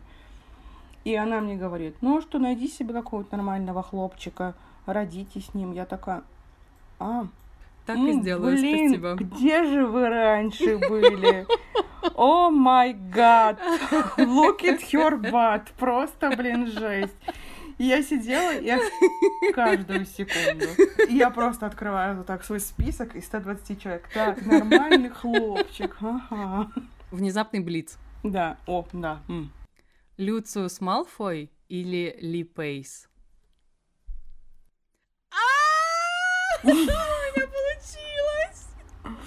А Ли Пейс, Ли Пейс или Ли Пейс Трандуил? Трандуил. Зачем я дала эту наводку? Я, я просто забыла, как зовут Трандуила на самом деле. Два Всё, дьявольски красивых потеть. блондина, длинноволосых, эм, с прямыми волосами, как после плойки, платиновые блондины без желтизны. Сейчас, сейчас. Я сейчас запропотею, дай минутку. А чтобы что? Я не так проста, как могу показаться. Чтобы все. Я тоже. Ам, Люциус. А у того корона и прихвостни, слуги. Он Корона вообще- супер. Он и вообще, лось. он и вообще-то лось. царь с лосем. Люциус? Я знаю. Да. Люциус водит домой какую-то подозрительную компанию, между прочим. Ты как вообще с этим? Справедливо. Ты как вообще? с Блин, еще Люциус сидел, конечно, тоже минус. ну си- безусловно. да, Сидлы это страшно. Так. Ну давай так, у Люциуса есть секси-сын. А ты Милфа, получается? Я буду мачехой Драка Малфоя на секундочку. Я не уверена, что это плюс. Тогда я не буду мачехой, мы просто будем устраивать семейные вечера. Ой-ой-ой-ой, зачем? Все, так, все, давай закончим этот Вот это мой любимый раздел на портале, понятно? Я уже 300 раз пожалела, что я решила отомстить внезапным блицем на внезапный блиц. Мой хотя бы не был настолько... Настолько. Окей. Давай вот это... Я заставляю список краши, что ты хочешь от меня? Я ничего. Просто веди со мной подкаст. Чё? Звук металла отгремел. Куда идем? Идем в квартиру к отцу. Да, например. давай, идем в квартиру отцу. Как тебе отец? Я поставила ему девятку. Этот фильм мне понравился больше всего из этого списка. А, Мне очень понравилось то, что в какой-то момент ты сам не понимаешь, что происходит, ровно так же, как и главный герой. Ты сидишь и думаешь, что? А, а что из этого правда? Что из этого неправда? И ты начинаешь уже сомневаться в себе, ровно так же, как он сомневается в себе. И это странно. И опять же, у нас личная история, потому что наш дед сейчас находится примерно на той же стадии, когда он тоже не понимает, собственно, что происходит, а мы не понимаем, что с ним делать. Вот, это тоже как бы стало личным. И Энтони Хопкинс, конечно, супер. И весь фильм я грустила о том, то, что Энтони Хопкинс рано или поздно умрет. Это ужасно. Я засмеялась, потому что я плохой человек, естественно. Это нервное. Вот. Ты неплохой И человек, это просто нервный смех. Еще, конечно, я думала, и как думаешь ты, пахнет ли Энтони Хопкинс старостью? Все старости пахнут старостью. Жесть, не хочу, чтобы Энтони Хопкинс пах старостью. Я тебе больше скажу, мы с тобой будем пахнуть старостью скоро. Уже Ладно, не скоро? скоро. Ладно, не скоро, не скоро, не скоро. Все, все нормально. А как ты думаешь, Алла Борисовна Пугачева, она пахнет Максимом Галкиным, богатством или старостью? Она пахнет своим великолепием. Алла Борисовна супер кайф. Алла Борисовна, Респект. передаем вам привет. Вы вряд ли нас Шатаут, когда-нибудь... шараут, так сказать. Да, да, да, да, да. Вы вряд ли нас когда-нибудь послушаете, но Алла Борисовна, вы вообще мировая женщина, вот что Чистая я вам правда. скажу. Вот так. В общем, мне очень понравился отец, и мне еще очень нравится Оливия Колман. Я Очень, посмотрела очень, да. с ней буквально недавно сериал «Дрянь», и я была в восторге этого сериала. Я хочу потом попозже обсудить, когда мы будем обсуждать сериалы. Но просто она настолько там разноплановая, какая она тут представляется, и какая она там. Она просто в, в дряни, она омерзительно бесячая. Меня до трясучки она просто раздражала. И здесь какая она абсолютно другая. И мне нравится то, что она настолько сильно перевоплотилась. Слушай, я с тобой согласна по всем пунктам. А, От себя чуть-чуть добавлю, что я обожаю а, фильмы, которые выглядят как пьесы. Мне очень нравится то, в какое заблуждение нас вводят а, подмены актеров. И подмены квартир. Мне очень нравится это ощущение, которое в нас взращивают прямо с каждой минутой. И честно скажу, из всех реально, и, ну, блин, хотя нет, девушка все-таки в моей голове с ним соревнуется. Вот, короче, отец и девушка, подающая надежды, это фильмы, которые больше всего э, всколыхнули, не знаю, у меня внутри э, эмоций. Они настолько держали сильно мое внимание, как ну, никакому из других фильмов э, основной восьмерки но это не удалось, к сожалению. Отец, да, просто великолепный. И когда я его посмотрела, когда было свежее впечатление от просмотра, я, мне кажется, в тот момент с тобой бы прям согласилась. Я бы отдала отцу Оскара. Раз ты отдаешь отцу, я отдаю девушке. Все. Девушки, ты серьезно? Да, да, да. Хорошо. На то мы порешили. Иуда и Черный Мессия. А я бы сначала Вот хотела я. обсудить суд над Чикагской семеркой. Мне Давай. кажется, это более последовательно. Давай, давай. Потому что и там, и там черные пантеры. А там и там одинаковые люди. Подожди. Суд над Чикагской семеркой к этому афроамериканцу, как его, Бобби его звали, к нему приходил Фред Хэмптон. Да, да, и его убили потом, и к нему приходили и рассказывали об этом. Это вообще, ребята, не спойлер, это историческая справка. Вот это я сейчас забыла об этом. Причем я в момент фильма просмотра, я про это такая, о, ага, ага, а сейчас я просто про это забыла.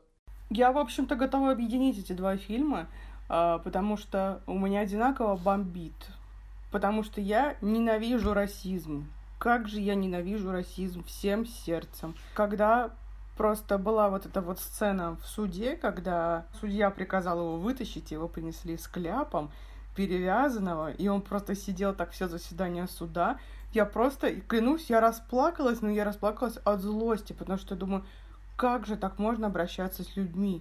Я же буду опять, возможно, плакать, потому что, я не знаю, тема расизма меня так сильно задевает, я клянусь, я не знаю почему. И точно так же, как и Иуда Черный Мессия. То же самое. Я смотрела и весь фильм не понимала, как так можно. За что? Почему? И особенно, это тоже не спойлер, это в описании фильма Иуда Черный Мессия. Как ты можешь предать своих же, продать просто за какие-то гроши 22-летнего предводителя революции, который пытался сделать мир чуть-чуть получше? Ну, и когда просто их пришли и расстреляли, это не спойлер, это историческая справка. Их пришли просто и как свиней расстреляли, я была, конечно, в шоке. Я, естественно, плакала. Конечно, я постоянно плачу. 90% времени я плачу по поводу и без. Когда просто, знаете, живешь тут в России, у нас этого нет, этого не видно. Когда я жила в Штатах, и когда я столкнулась действительно с этой проблемой, то, что до сих пор этот расизм существует в абсолютно омерзительных его проявлениях, когда я рассказывала эту историю на, на тех предыдущих пилотах, но просто когда я зашла в автобус, и в одной половине сидят одни белые, а в другой половине сидят одни афроамериканцы, и я зашла в автобус, одна белая, и на меня все смотрят, куда я сяду. На белую сторону или на темную сторону, назову это так. Извините, это просто так фигура речи. И куда ты села? Я пошла и села между двумя огромными афроамериканцами. И мне было И на меня все смотрели с таким восхищением, я клянусь, и они были самые радые люди. И те, и другие? Нет, белые на меня смотрели всю дорогу, и они были в шоке, что я там сижу. Но все наше отделение афроамериканцев и меня, мы были очень счастливы, клянусь. И я, я была горда собой. Но знаешь, я сделала это не потому, что я хотела что-то доказать себе, кому-то. Я сделала, потому что я захотела так сделать. И я, я не вижу в этом проблемы. Когда я смотрела фильм «Скрытые фигуры», где точно такая же проблема, когда просто афроамериканская умная женщина, просто а, любой афроамериканец не может сходить в тот же самый туалет, куда ходят белые, я думаю, да вы шутите? Они ракеты, сука, конструируют и, и вынуждены бегать в туалет не пойми куда, да. Поэтому, конечно, меня и задел суд над Чикагской семеркой, Иуда и Черный Мессия. Вот. Но я поставила и тому, и тому семь. Семь это хорошая оценка, я считаю. Ну, да, да. Ну и, конечно, отдельно хотелось бы выразить благодарность Саше Барону Коину, потому что он супер. Какой же он смешной еврей, просто потрясающе. Он настолько харизматичный в суде на Чикагской семерка и настолько потрясающий, то, что я думала, блин, в эту их партию я бы вступила, мы бы прикалывались как звери, конечно, просто. И насколько омерзительный человек был судья, то, что тебя тоже колотило с него каждую секунду. Ты на него смотришь и не можешь поверить, что это происходит. Опять же, это все не спойлеры, это все можно прочитать. Да, да, да. Я на титре, когда его признали да, да, профнепригодным, да. я такая, ну наконец-то! Господи, боже мой. Да, да.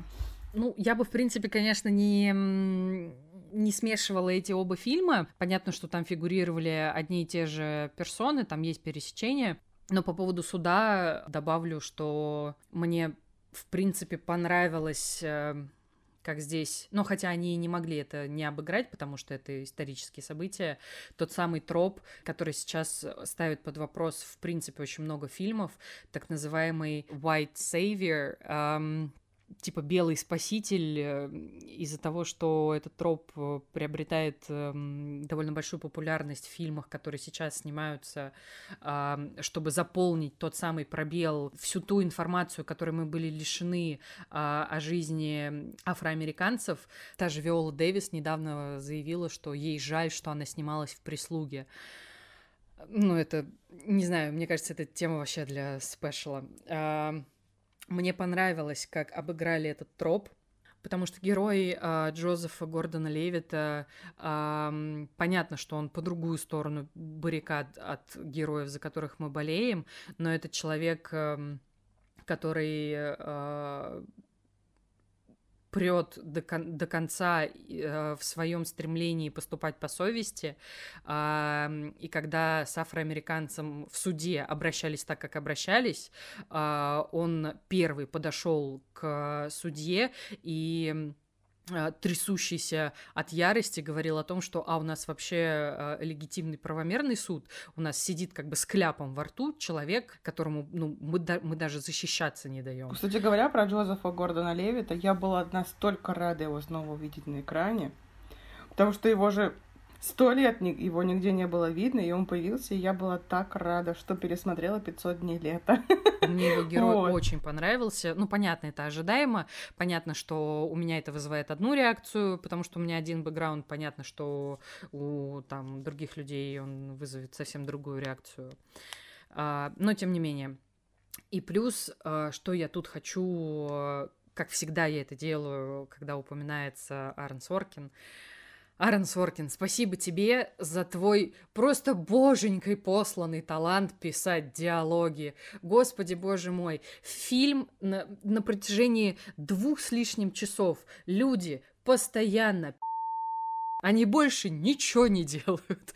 Там есть какие-то очень маленькие перебивки на то, что они делали раньше. Но в целом, как бы постоянно происходит э, говорение, но оно настолько тебя захватывает, оно настолько динамичное, оно столько в тебе эмоций э, взбивает просто венчиком, потому что э, вот, ну, например, э, если у тебя э, какая-то вот идет реакция, когда мы говорим э, о каких-то моментах именно о расизме, у тебя есть эта история, что у тебя аж слезы от злости идут. У меня идет просто злость от злости, потому что я не знаю, потому что я как-то почему-то у меня еще с детства вот эта вот история, когда, в принципе, тема расизма хоть как-то в массовой культуре затрагивалась, а она затрагивалась, естественно, в разы меньше а, в то время, а, пока мы росли, у меня всегда был вот этот вот вопрос. То есть это, видимо, какой-то вот детский мозг, не засоренный еще никакими шутками наших советских родителей про там всякие вот эти вот омерзительные про Чунга-Чангу и так далее. А, я помню, как я когда в школе училась, мы довольно часто ездили в театр в Москву. А, большинство а, из детей, кстати, ездило в театр в Москву, потому что мы останавливались в Балашихе при этом, а в Балашихе был Макдональдс. А в те годы Макдональдса в моем родном городе Электросталь не было. И была история, короче, я ее никогда не забуду. Мы едем уже в Москве, а, весна, идет по улице человек с цветом кожи, который отличается от нашего, на перекрестке стоит, ждет э, там светофора. Все дети, все там сколько, 30 или 40 человек, это был большой автобус, перебегают на сторону, вот, ну, как бы окон, у которых я сижу, начинают стучать в окно и махать ему. То есть он для них был каким-то а, я не знаю, аттракционом, игрушкой. Это было каким-то восторгом и невероятным удивлением. А потом они начали реально стучать и пальцем на него показывать. Кто-то махал, кто-то стучал, кто-то показывал на него пальцем, типа «смотри». А я сидела, ну, то есть я на него просто посмотрела, я помню тогда. А он, причем, эм, он был к этому готов, и он просто улыбнулся и помахал в ответ всем этим детям. А они потом еще, пока мы до театра ехали э, уже внутри Москвы, они потом еще долго обсуждали, что они видели Короче, для меня было удивлением их удивление. Как-то вот у меня вот эта вот история про, про непонимание э, разного отношения к людям с разным цветом кожи, она вот у меня как-то с детства вот, вот как была, так и развивалась почему-то. Да. Иуда и Черный Мессия. Тут что я хотела добавить? Ну, тут, то есть, прям абсолютно библейскую драму перед нами и разыграли, ну, как бы ни, ничего не скрывали там все в названии. Очень-очень грустная история про то, что Um, ну, по сути, жертва и заложник этой системы, который вскрывал тачки, при прикидываясь там кем ФБРщиком, uh, такой uh, жесткий капиталист Лакит, предал жесткого социалиста Дэниела Калую,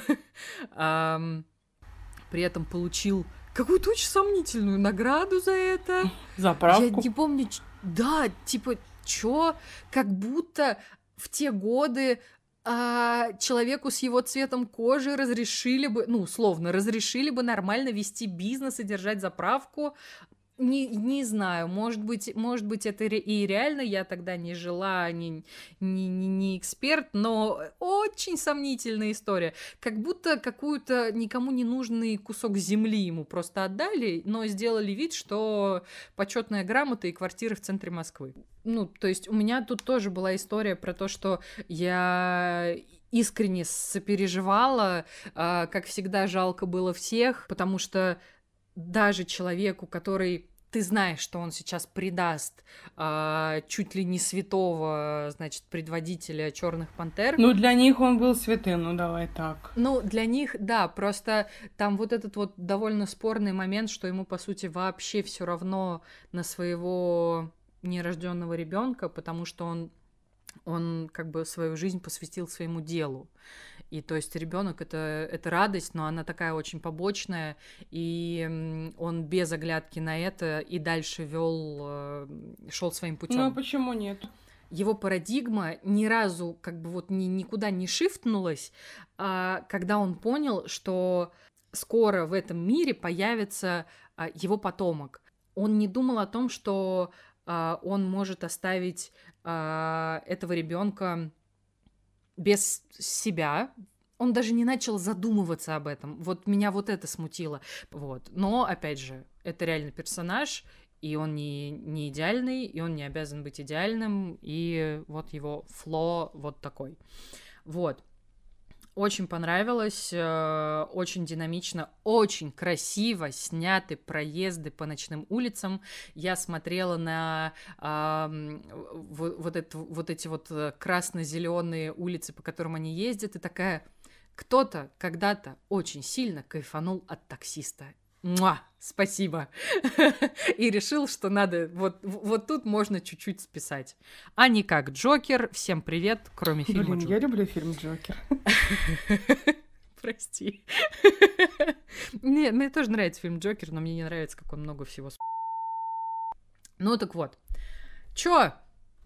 Переходим к главному, ну, ну для меня, окей, главному блюду вечера. Переходим к срачику. Да не к такому же срачику. Я, я видела, ты ему поставила да. 6, по- по-моему, в то время как я поставила 8, по-моему. Короче, Дело в том, что за последние там сколько, два месяца я пересмотрела этот фильм уже дважды, и есть подозрение, что он попадет в список тех фильмов, которые я буду пересматривать каждый год. Вот, вот такой у меня список фильмов есть. Вот списка крашей нету, список фильмов есть. Вот так. Расскажи сначала мне, почему 6, все твои впечатления, а потом я очень постараюсь что-то из этого отбить, что-то рассказать, с чем-то согласиться, с чем-то не согласиться. Начну с того вообще, почему я захотела посмотреть этот фильм. Так как я амбассадор ТикТока, и я употребляю слова амбассадор в абсолютно не том значении, в каком его нужно использовать. Но я не, могу придумать другое. Но мне очень нравится слово амбассадор. А, я сидела в ТикТоке и увидела кусочек трейлера под Toxic. Под обработанный Toxic. И я такая, вот это настоящий прикол. И я действительно, я добавила ее себе на кинопоиске. Это не реклама, кинопоиск, call me. вот, и я действительно его ждала, и когда он вышел, я была рада и сразу же села его смотреть. Но, опять же, меня постигло разочарование. Потому что, опять же, сюжет этот не новый. И мы такое уже видели, не могу сказать где. Но в целом это достаточно предсказуемый сюжет. Я знала, чем все закончится. Я знала то, что перемотайте, если не хотите спойлеров, перемотайте. Я вообще думала, что она их будет убивать, мужиков. Все так думали. Она просто их перевоспитывала, она просто говорила, а-а, не делай так больше. Чего? И они такие, блин, ладно, тогда больше не будем так делать. Первый вопрос. Хорошо. Uh, я знала то, что вот это будет, потом она пройдет момент какой-то, она остепенится почему-то, потом будет какой-то очередной всплеск, потом она снова остепенится, потом будет какой-то финита ля комедия. Так оно и все и произошло. То есть это и когда выяснилось то, что ее этот новый жених был на том видео, я подумала, да вы шутите? Вы, блин, серьезно? Ну неужели нельзя было ничего придумать поумнее? Ну потому это настолько было читаемо, и я так расстроилась, потому То что... есть ты это поняла сразу? Да, конечно, как только а, он появился в ее жизни, и когда начался вот этот вот э, раскрываться история про изнасилование и про вот это видео, когда только это видео пришла эта тетка и отправила ей, и такая, он там есть. Я поняла то, что он не просто с горы, он специальный горы. И я такая, ладно, ладно. То есть самой большой для меня неожиданностью было то, что ее убили.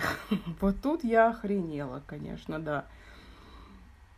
И все. А вот эти вот все аллюзии, которые то, что э, это известнейший кадр, где она стоит, а вокруг нее как будто бы нимб, ну это же просто смешно.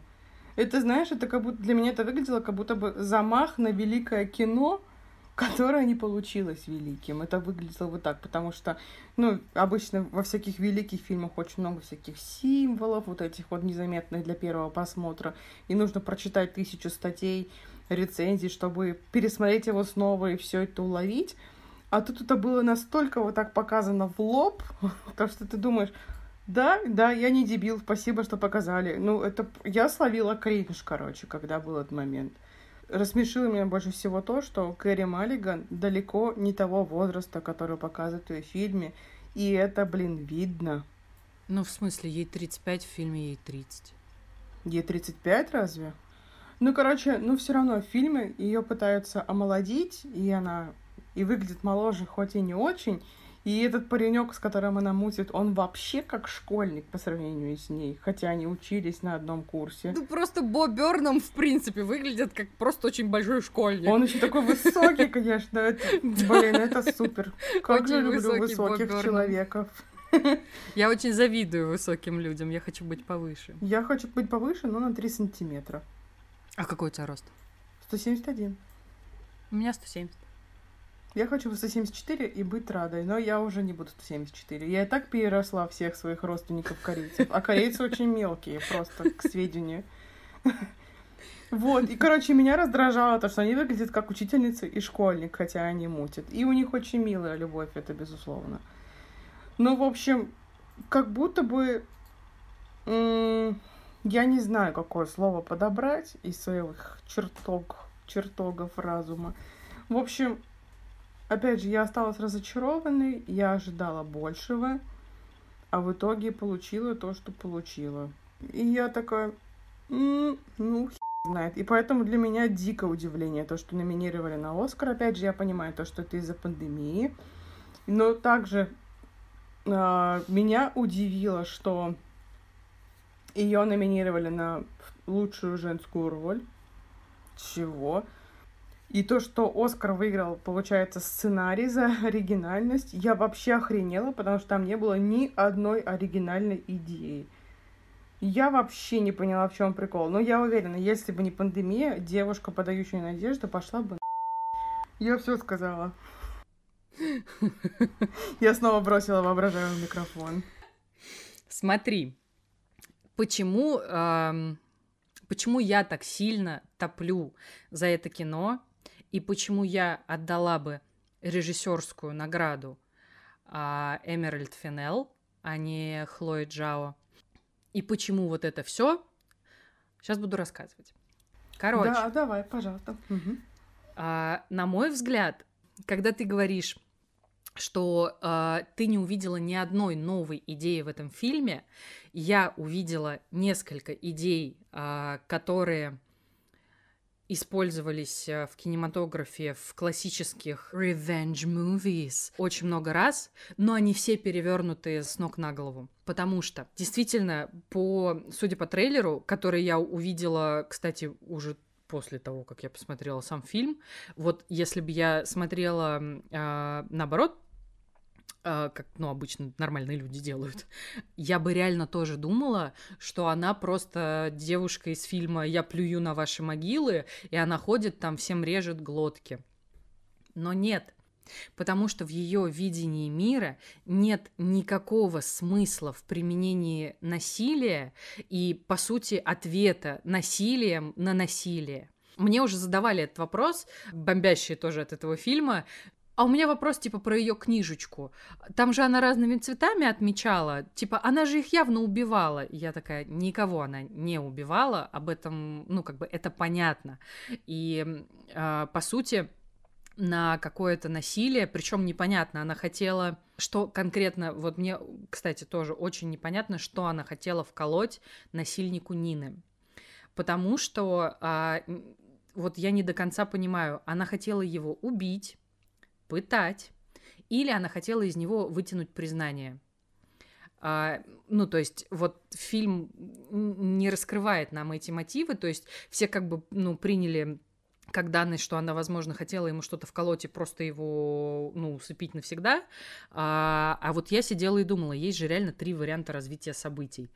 В ее картине мира нет какой-то потребности, как я ну, повторюсь, отвечать насилием на насилие. Она обличительница. Она, по сути, нас всех тычет носом в то, что, ребята, а вы реально думаете, что вы хорошие ребята?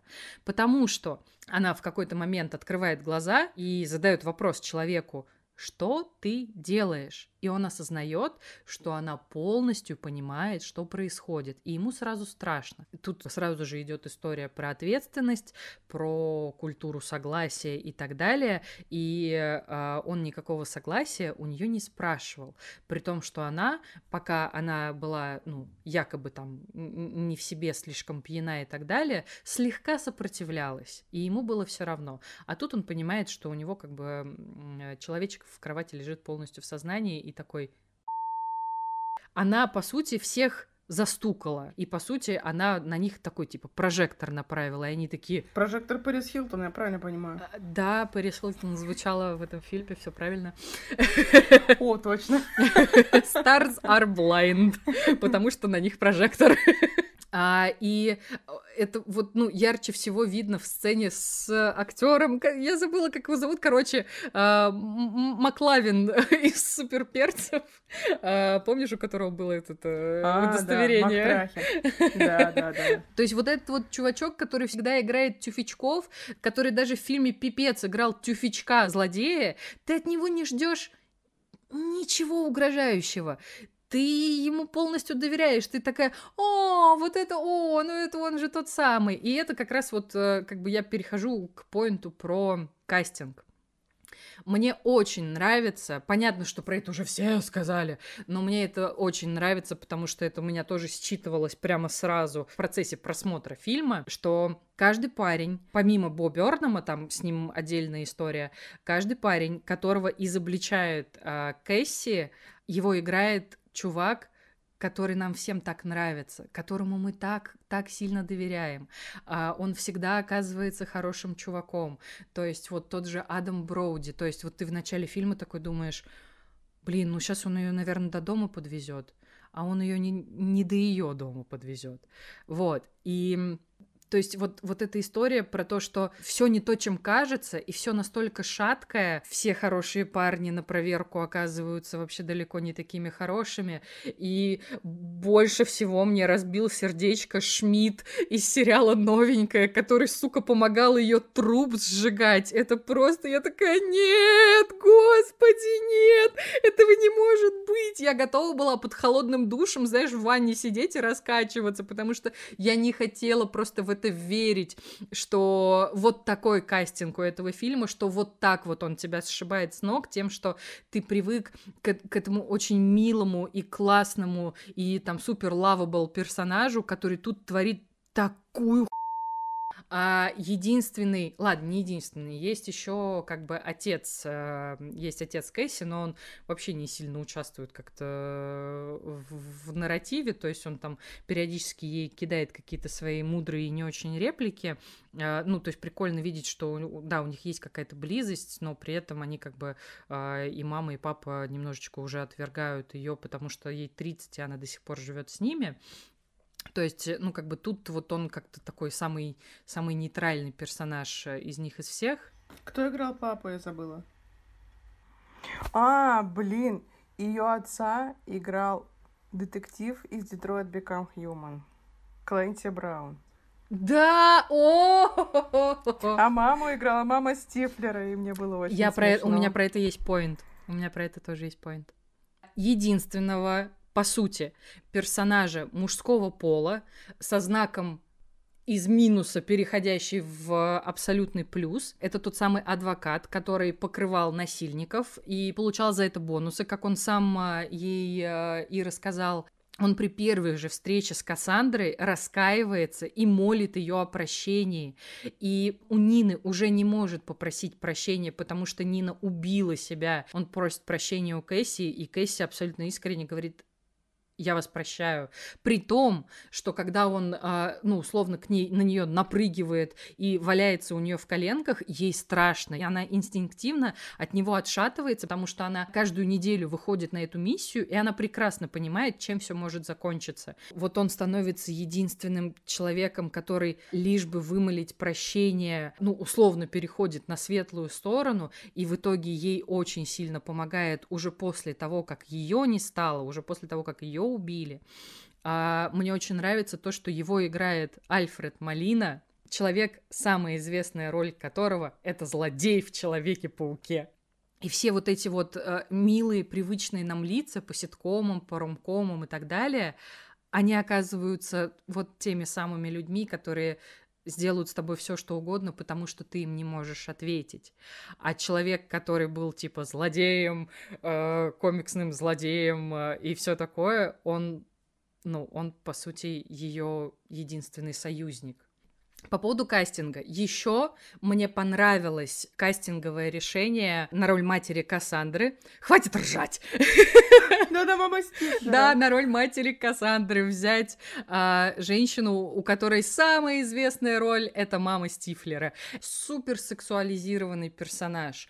То есть это такая а, классическая так называемая сочная милфа, которую хотят все вот эти вот люди из американских пирогов. И плюс она а, примерно в той же роли выступает в, в дилогии «Блондинка в законе». Она там тоже такая, типа, недалекая, с, с грудью, и вот это все. Плюс в таком же ровно амплуа она предстает в сериале а, «Две девицы на мели».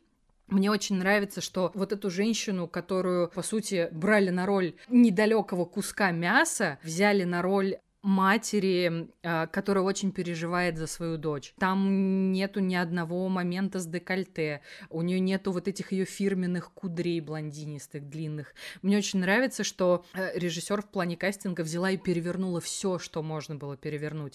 И финальное, что я хочу сказать про кастинг. Довольно много народу, которые э, досмотрели до титров, увидели в титрах то, что одним из продюсеров этого фильма выступала Марго Робби.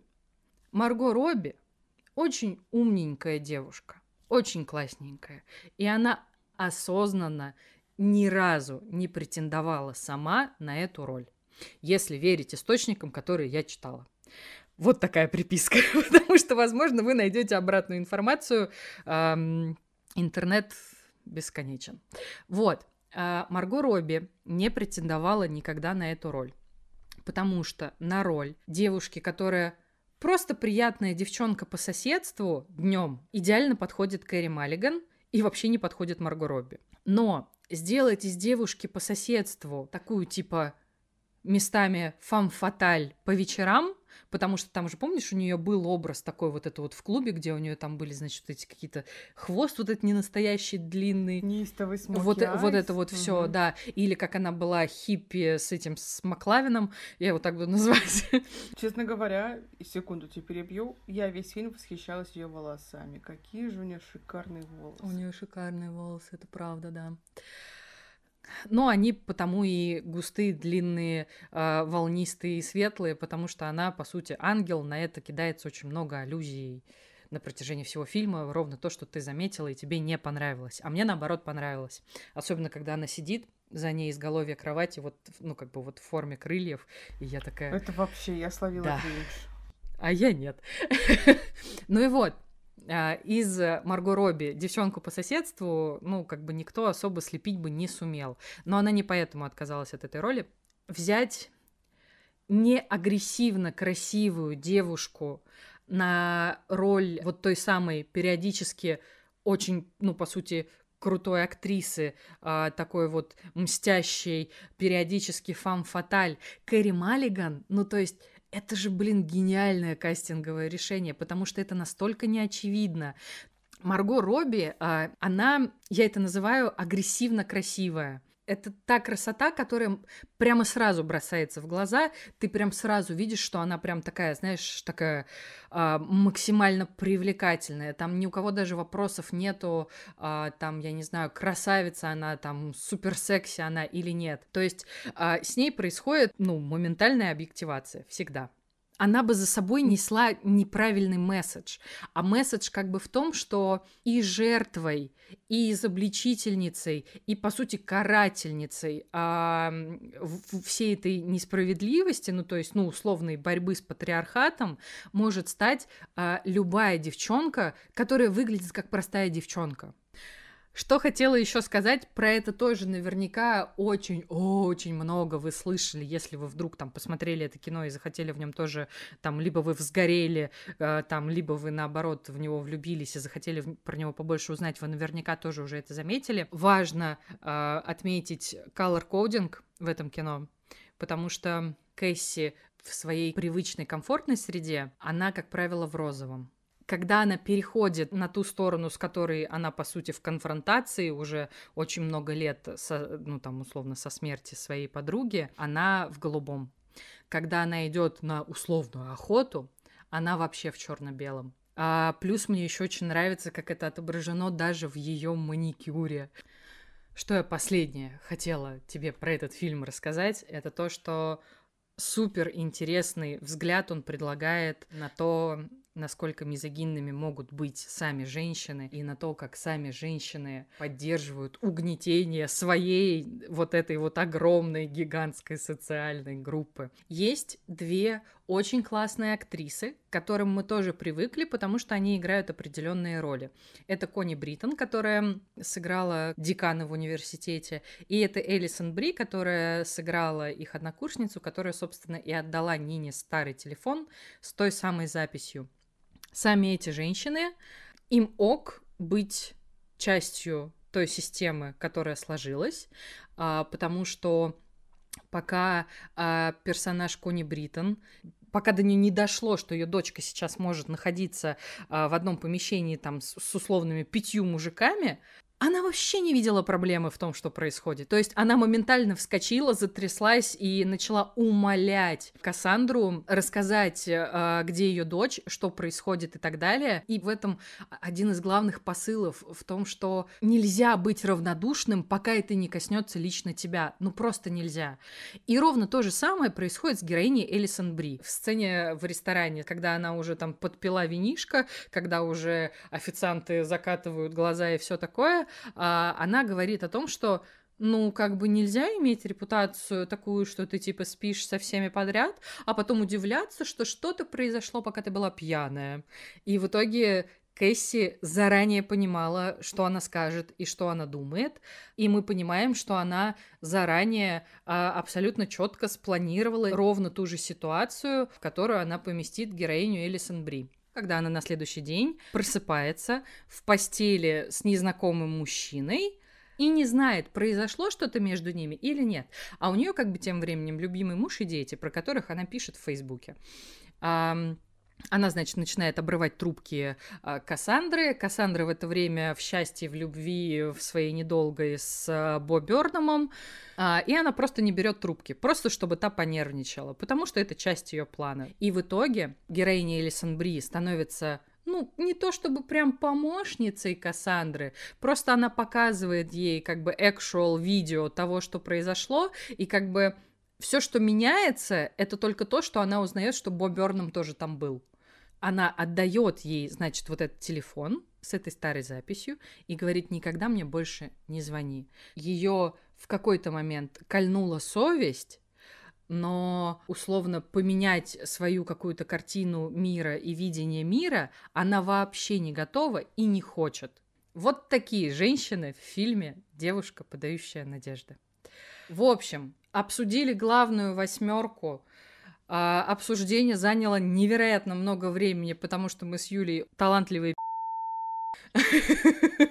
Вот, и на самом деле, у меня были еще поинты, которые я бы очень хотела рассказать, но с учетом того, как мы долго уже пишемся и как вы долго слушаете этот выпуск, кстати, просто а, золотую звездочку к вашему имени добавляю, вот к имени каждого, кто вот реально дослушал вообще до этого момента в выпуске. Важные штуки, которые хотела упомянуть а, потому что... Да потому что это, это, это наполовину мой подкаст, я считаю их важными.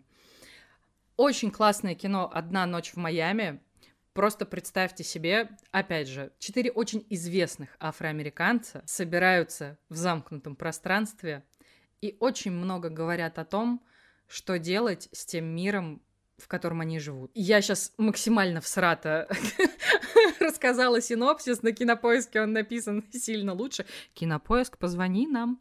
Там есть о чем подумать, а, там есть о чем порассуждать, есть очень жаркие споры, есть история про амбиции и творчество. Очень классное кино пожалуйста, посмотрите, у кого там, я не знаю. Вот вдруг вот вы сейчас решаете, что вам посмотреть этим вечером, хотя вы уже, мне кажется, до ночи слушаете наш подкаст, как мы его пишем, посмотрите «Одну ночь в Майами», очень классно.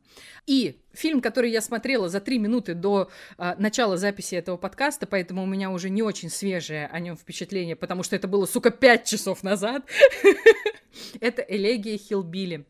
Это тоже social issue драма, но там история не про то, что у тебя какой-то не тот цвет кожи, а про то, что ты redneck и white trash — и типа никуда ты особо с этим бэкграундом не попадешь, якобы.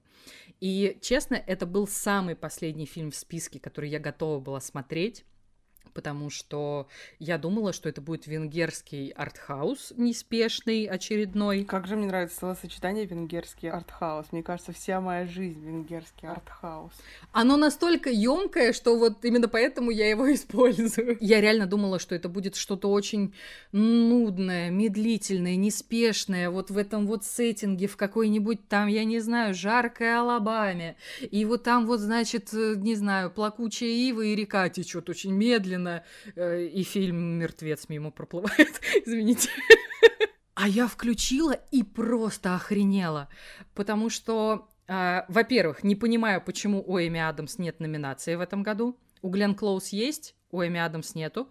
Во-вторых, дайте уже, сука, Глен Клоус ее motherfucking Оскар. Я сегодня специально погуглила. Глен Клоус номинировалась, номинировалась, номинировалась, номинировалась, да не выноминировалась. Э, это невероятные, блин, актрисы, где их Оскар? Хотя, с другой стороны, судя по онлайну Оскара, всем уже так похуй на Оскар, что вот, вот лично, лично вот в моем сердечке и у Глен Клоус, и у Эми Адамс по несколько Оскаров. А еще я рыдала на финальных титрах, когда узнала, что это все основано на реальной истории. О мой бог! Очень динамичное кино, очень грустное. Эм, очень хочется про него тоже, конечно, отдельно поговорить, но мы уже так много разговариваем, что мы не будем. Вот.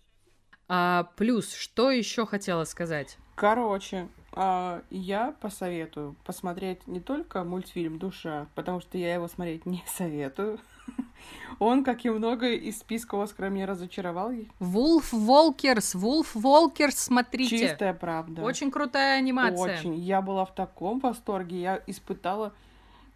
Вот последний раз я такой кайф от анимационного фильма испытывала, когда посмотрела «Тайна Коко». Я была в шоке. Да ладно? Я так кайфанула. Вот. Я теперь so happy, потому что это я тебе его посоветовала. Да, он, он такой потрясающий. И легенда о волках, о волках, да? Я, я не помню, как он у нас. Да, легенда ну, о волках. Легенда о волках. Короче, пускай просто будет, да. сносит башню. У меня тоже немножко расчлененка. Да? Я да, всем да. советую. Это слишком шикарно. Еще я посмотрела «Мой учитель осьминог» которая вызывает очень неоднозначные. Это документалка? Да, это документалка. Она взяла Оскар. Я не смотрела. Я не смотрела. Я знаю, да, но я вот не посмотрела. Наверное, посмотрю.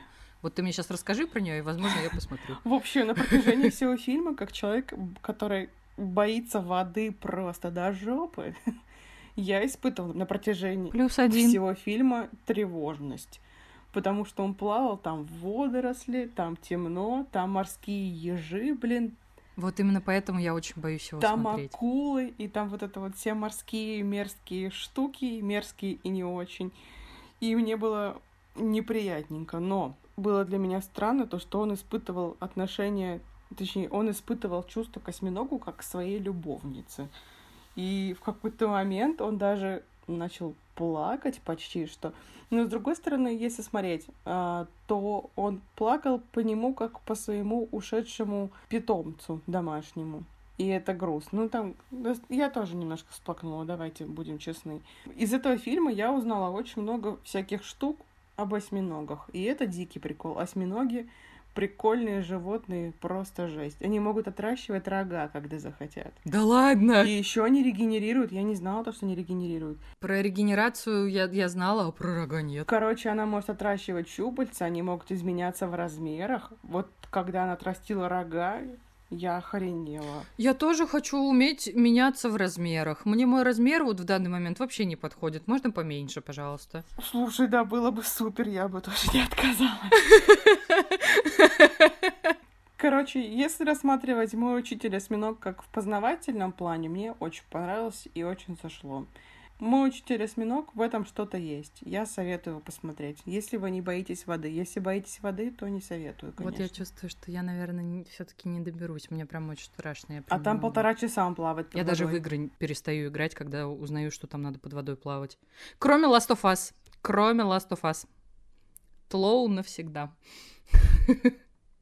Это что, получается, мы все обсудили, получается? Блин, получается, что да, блин. Какая я радая, дорогая моя приятельница. Да, очень хорошо получилось.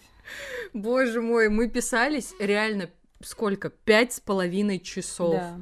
Потому что почему-то вот мы решили, что наш пилот будет про Оскар, а это такая обширная тема, и мы так любим с Юлей разговаривать про кино и спорить или не спорить.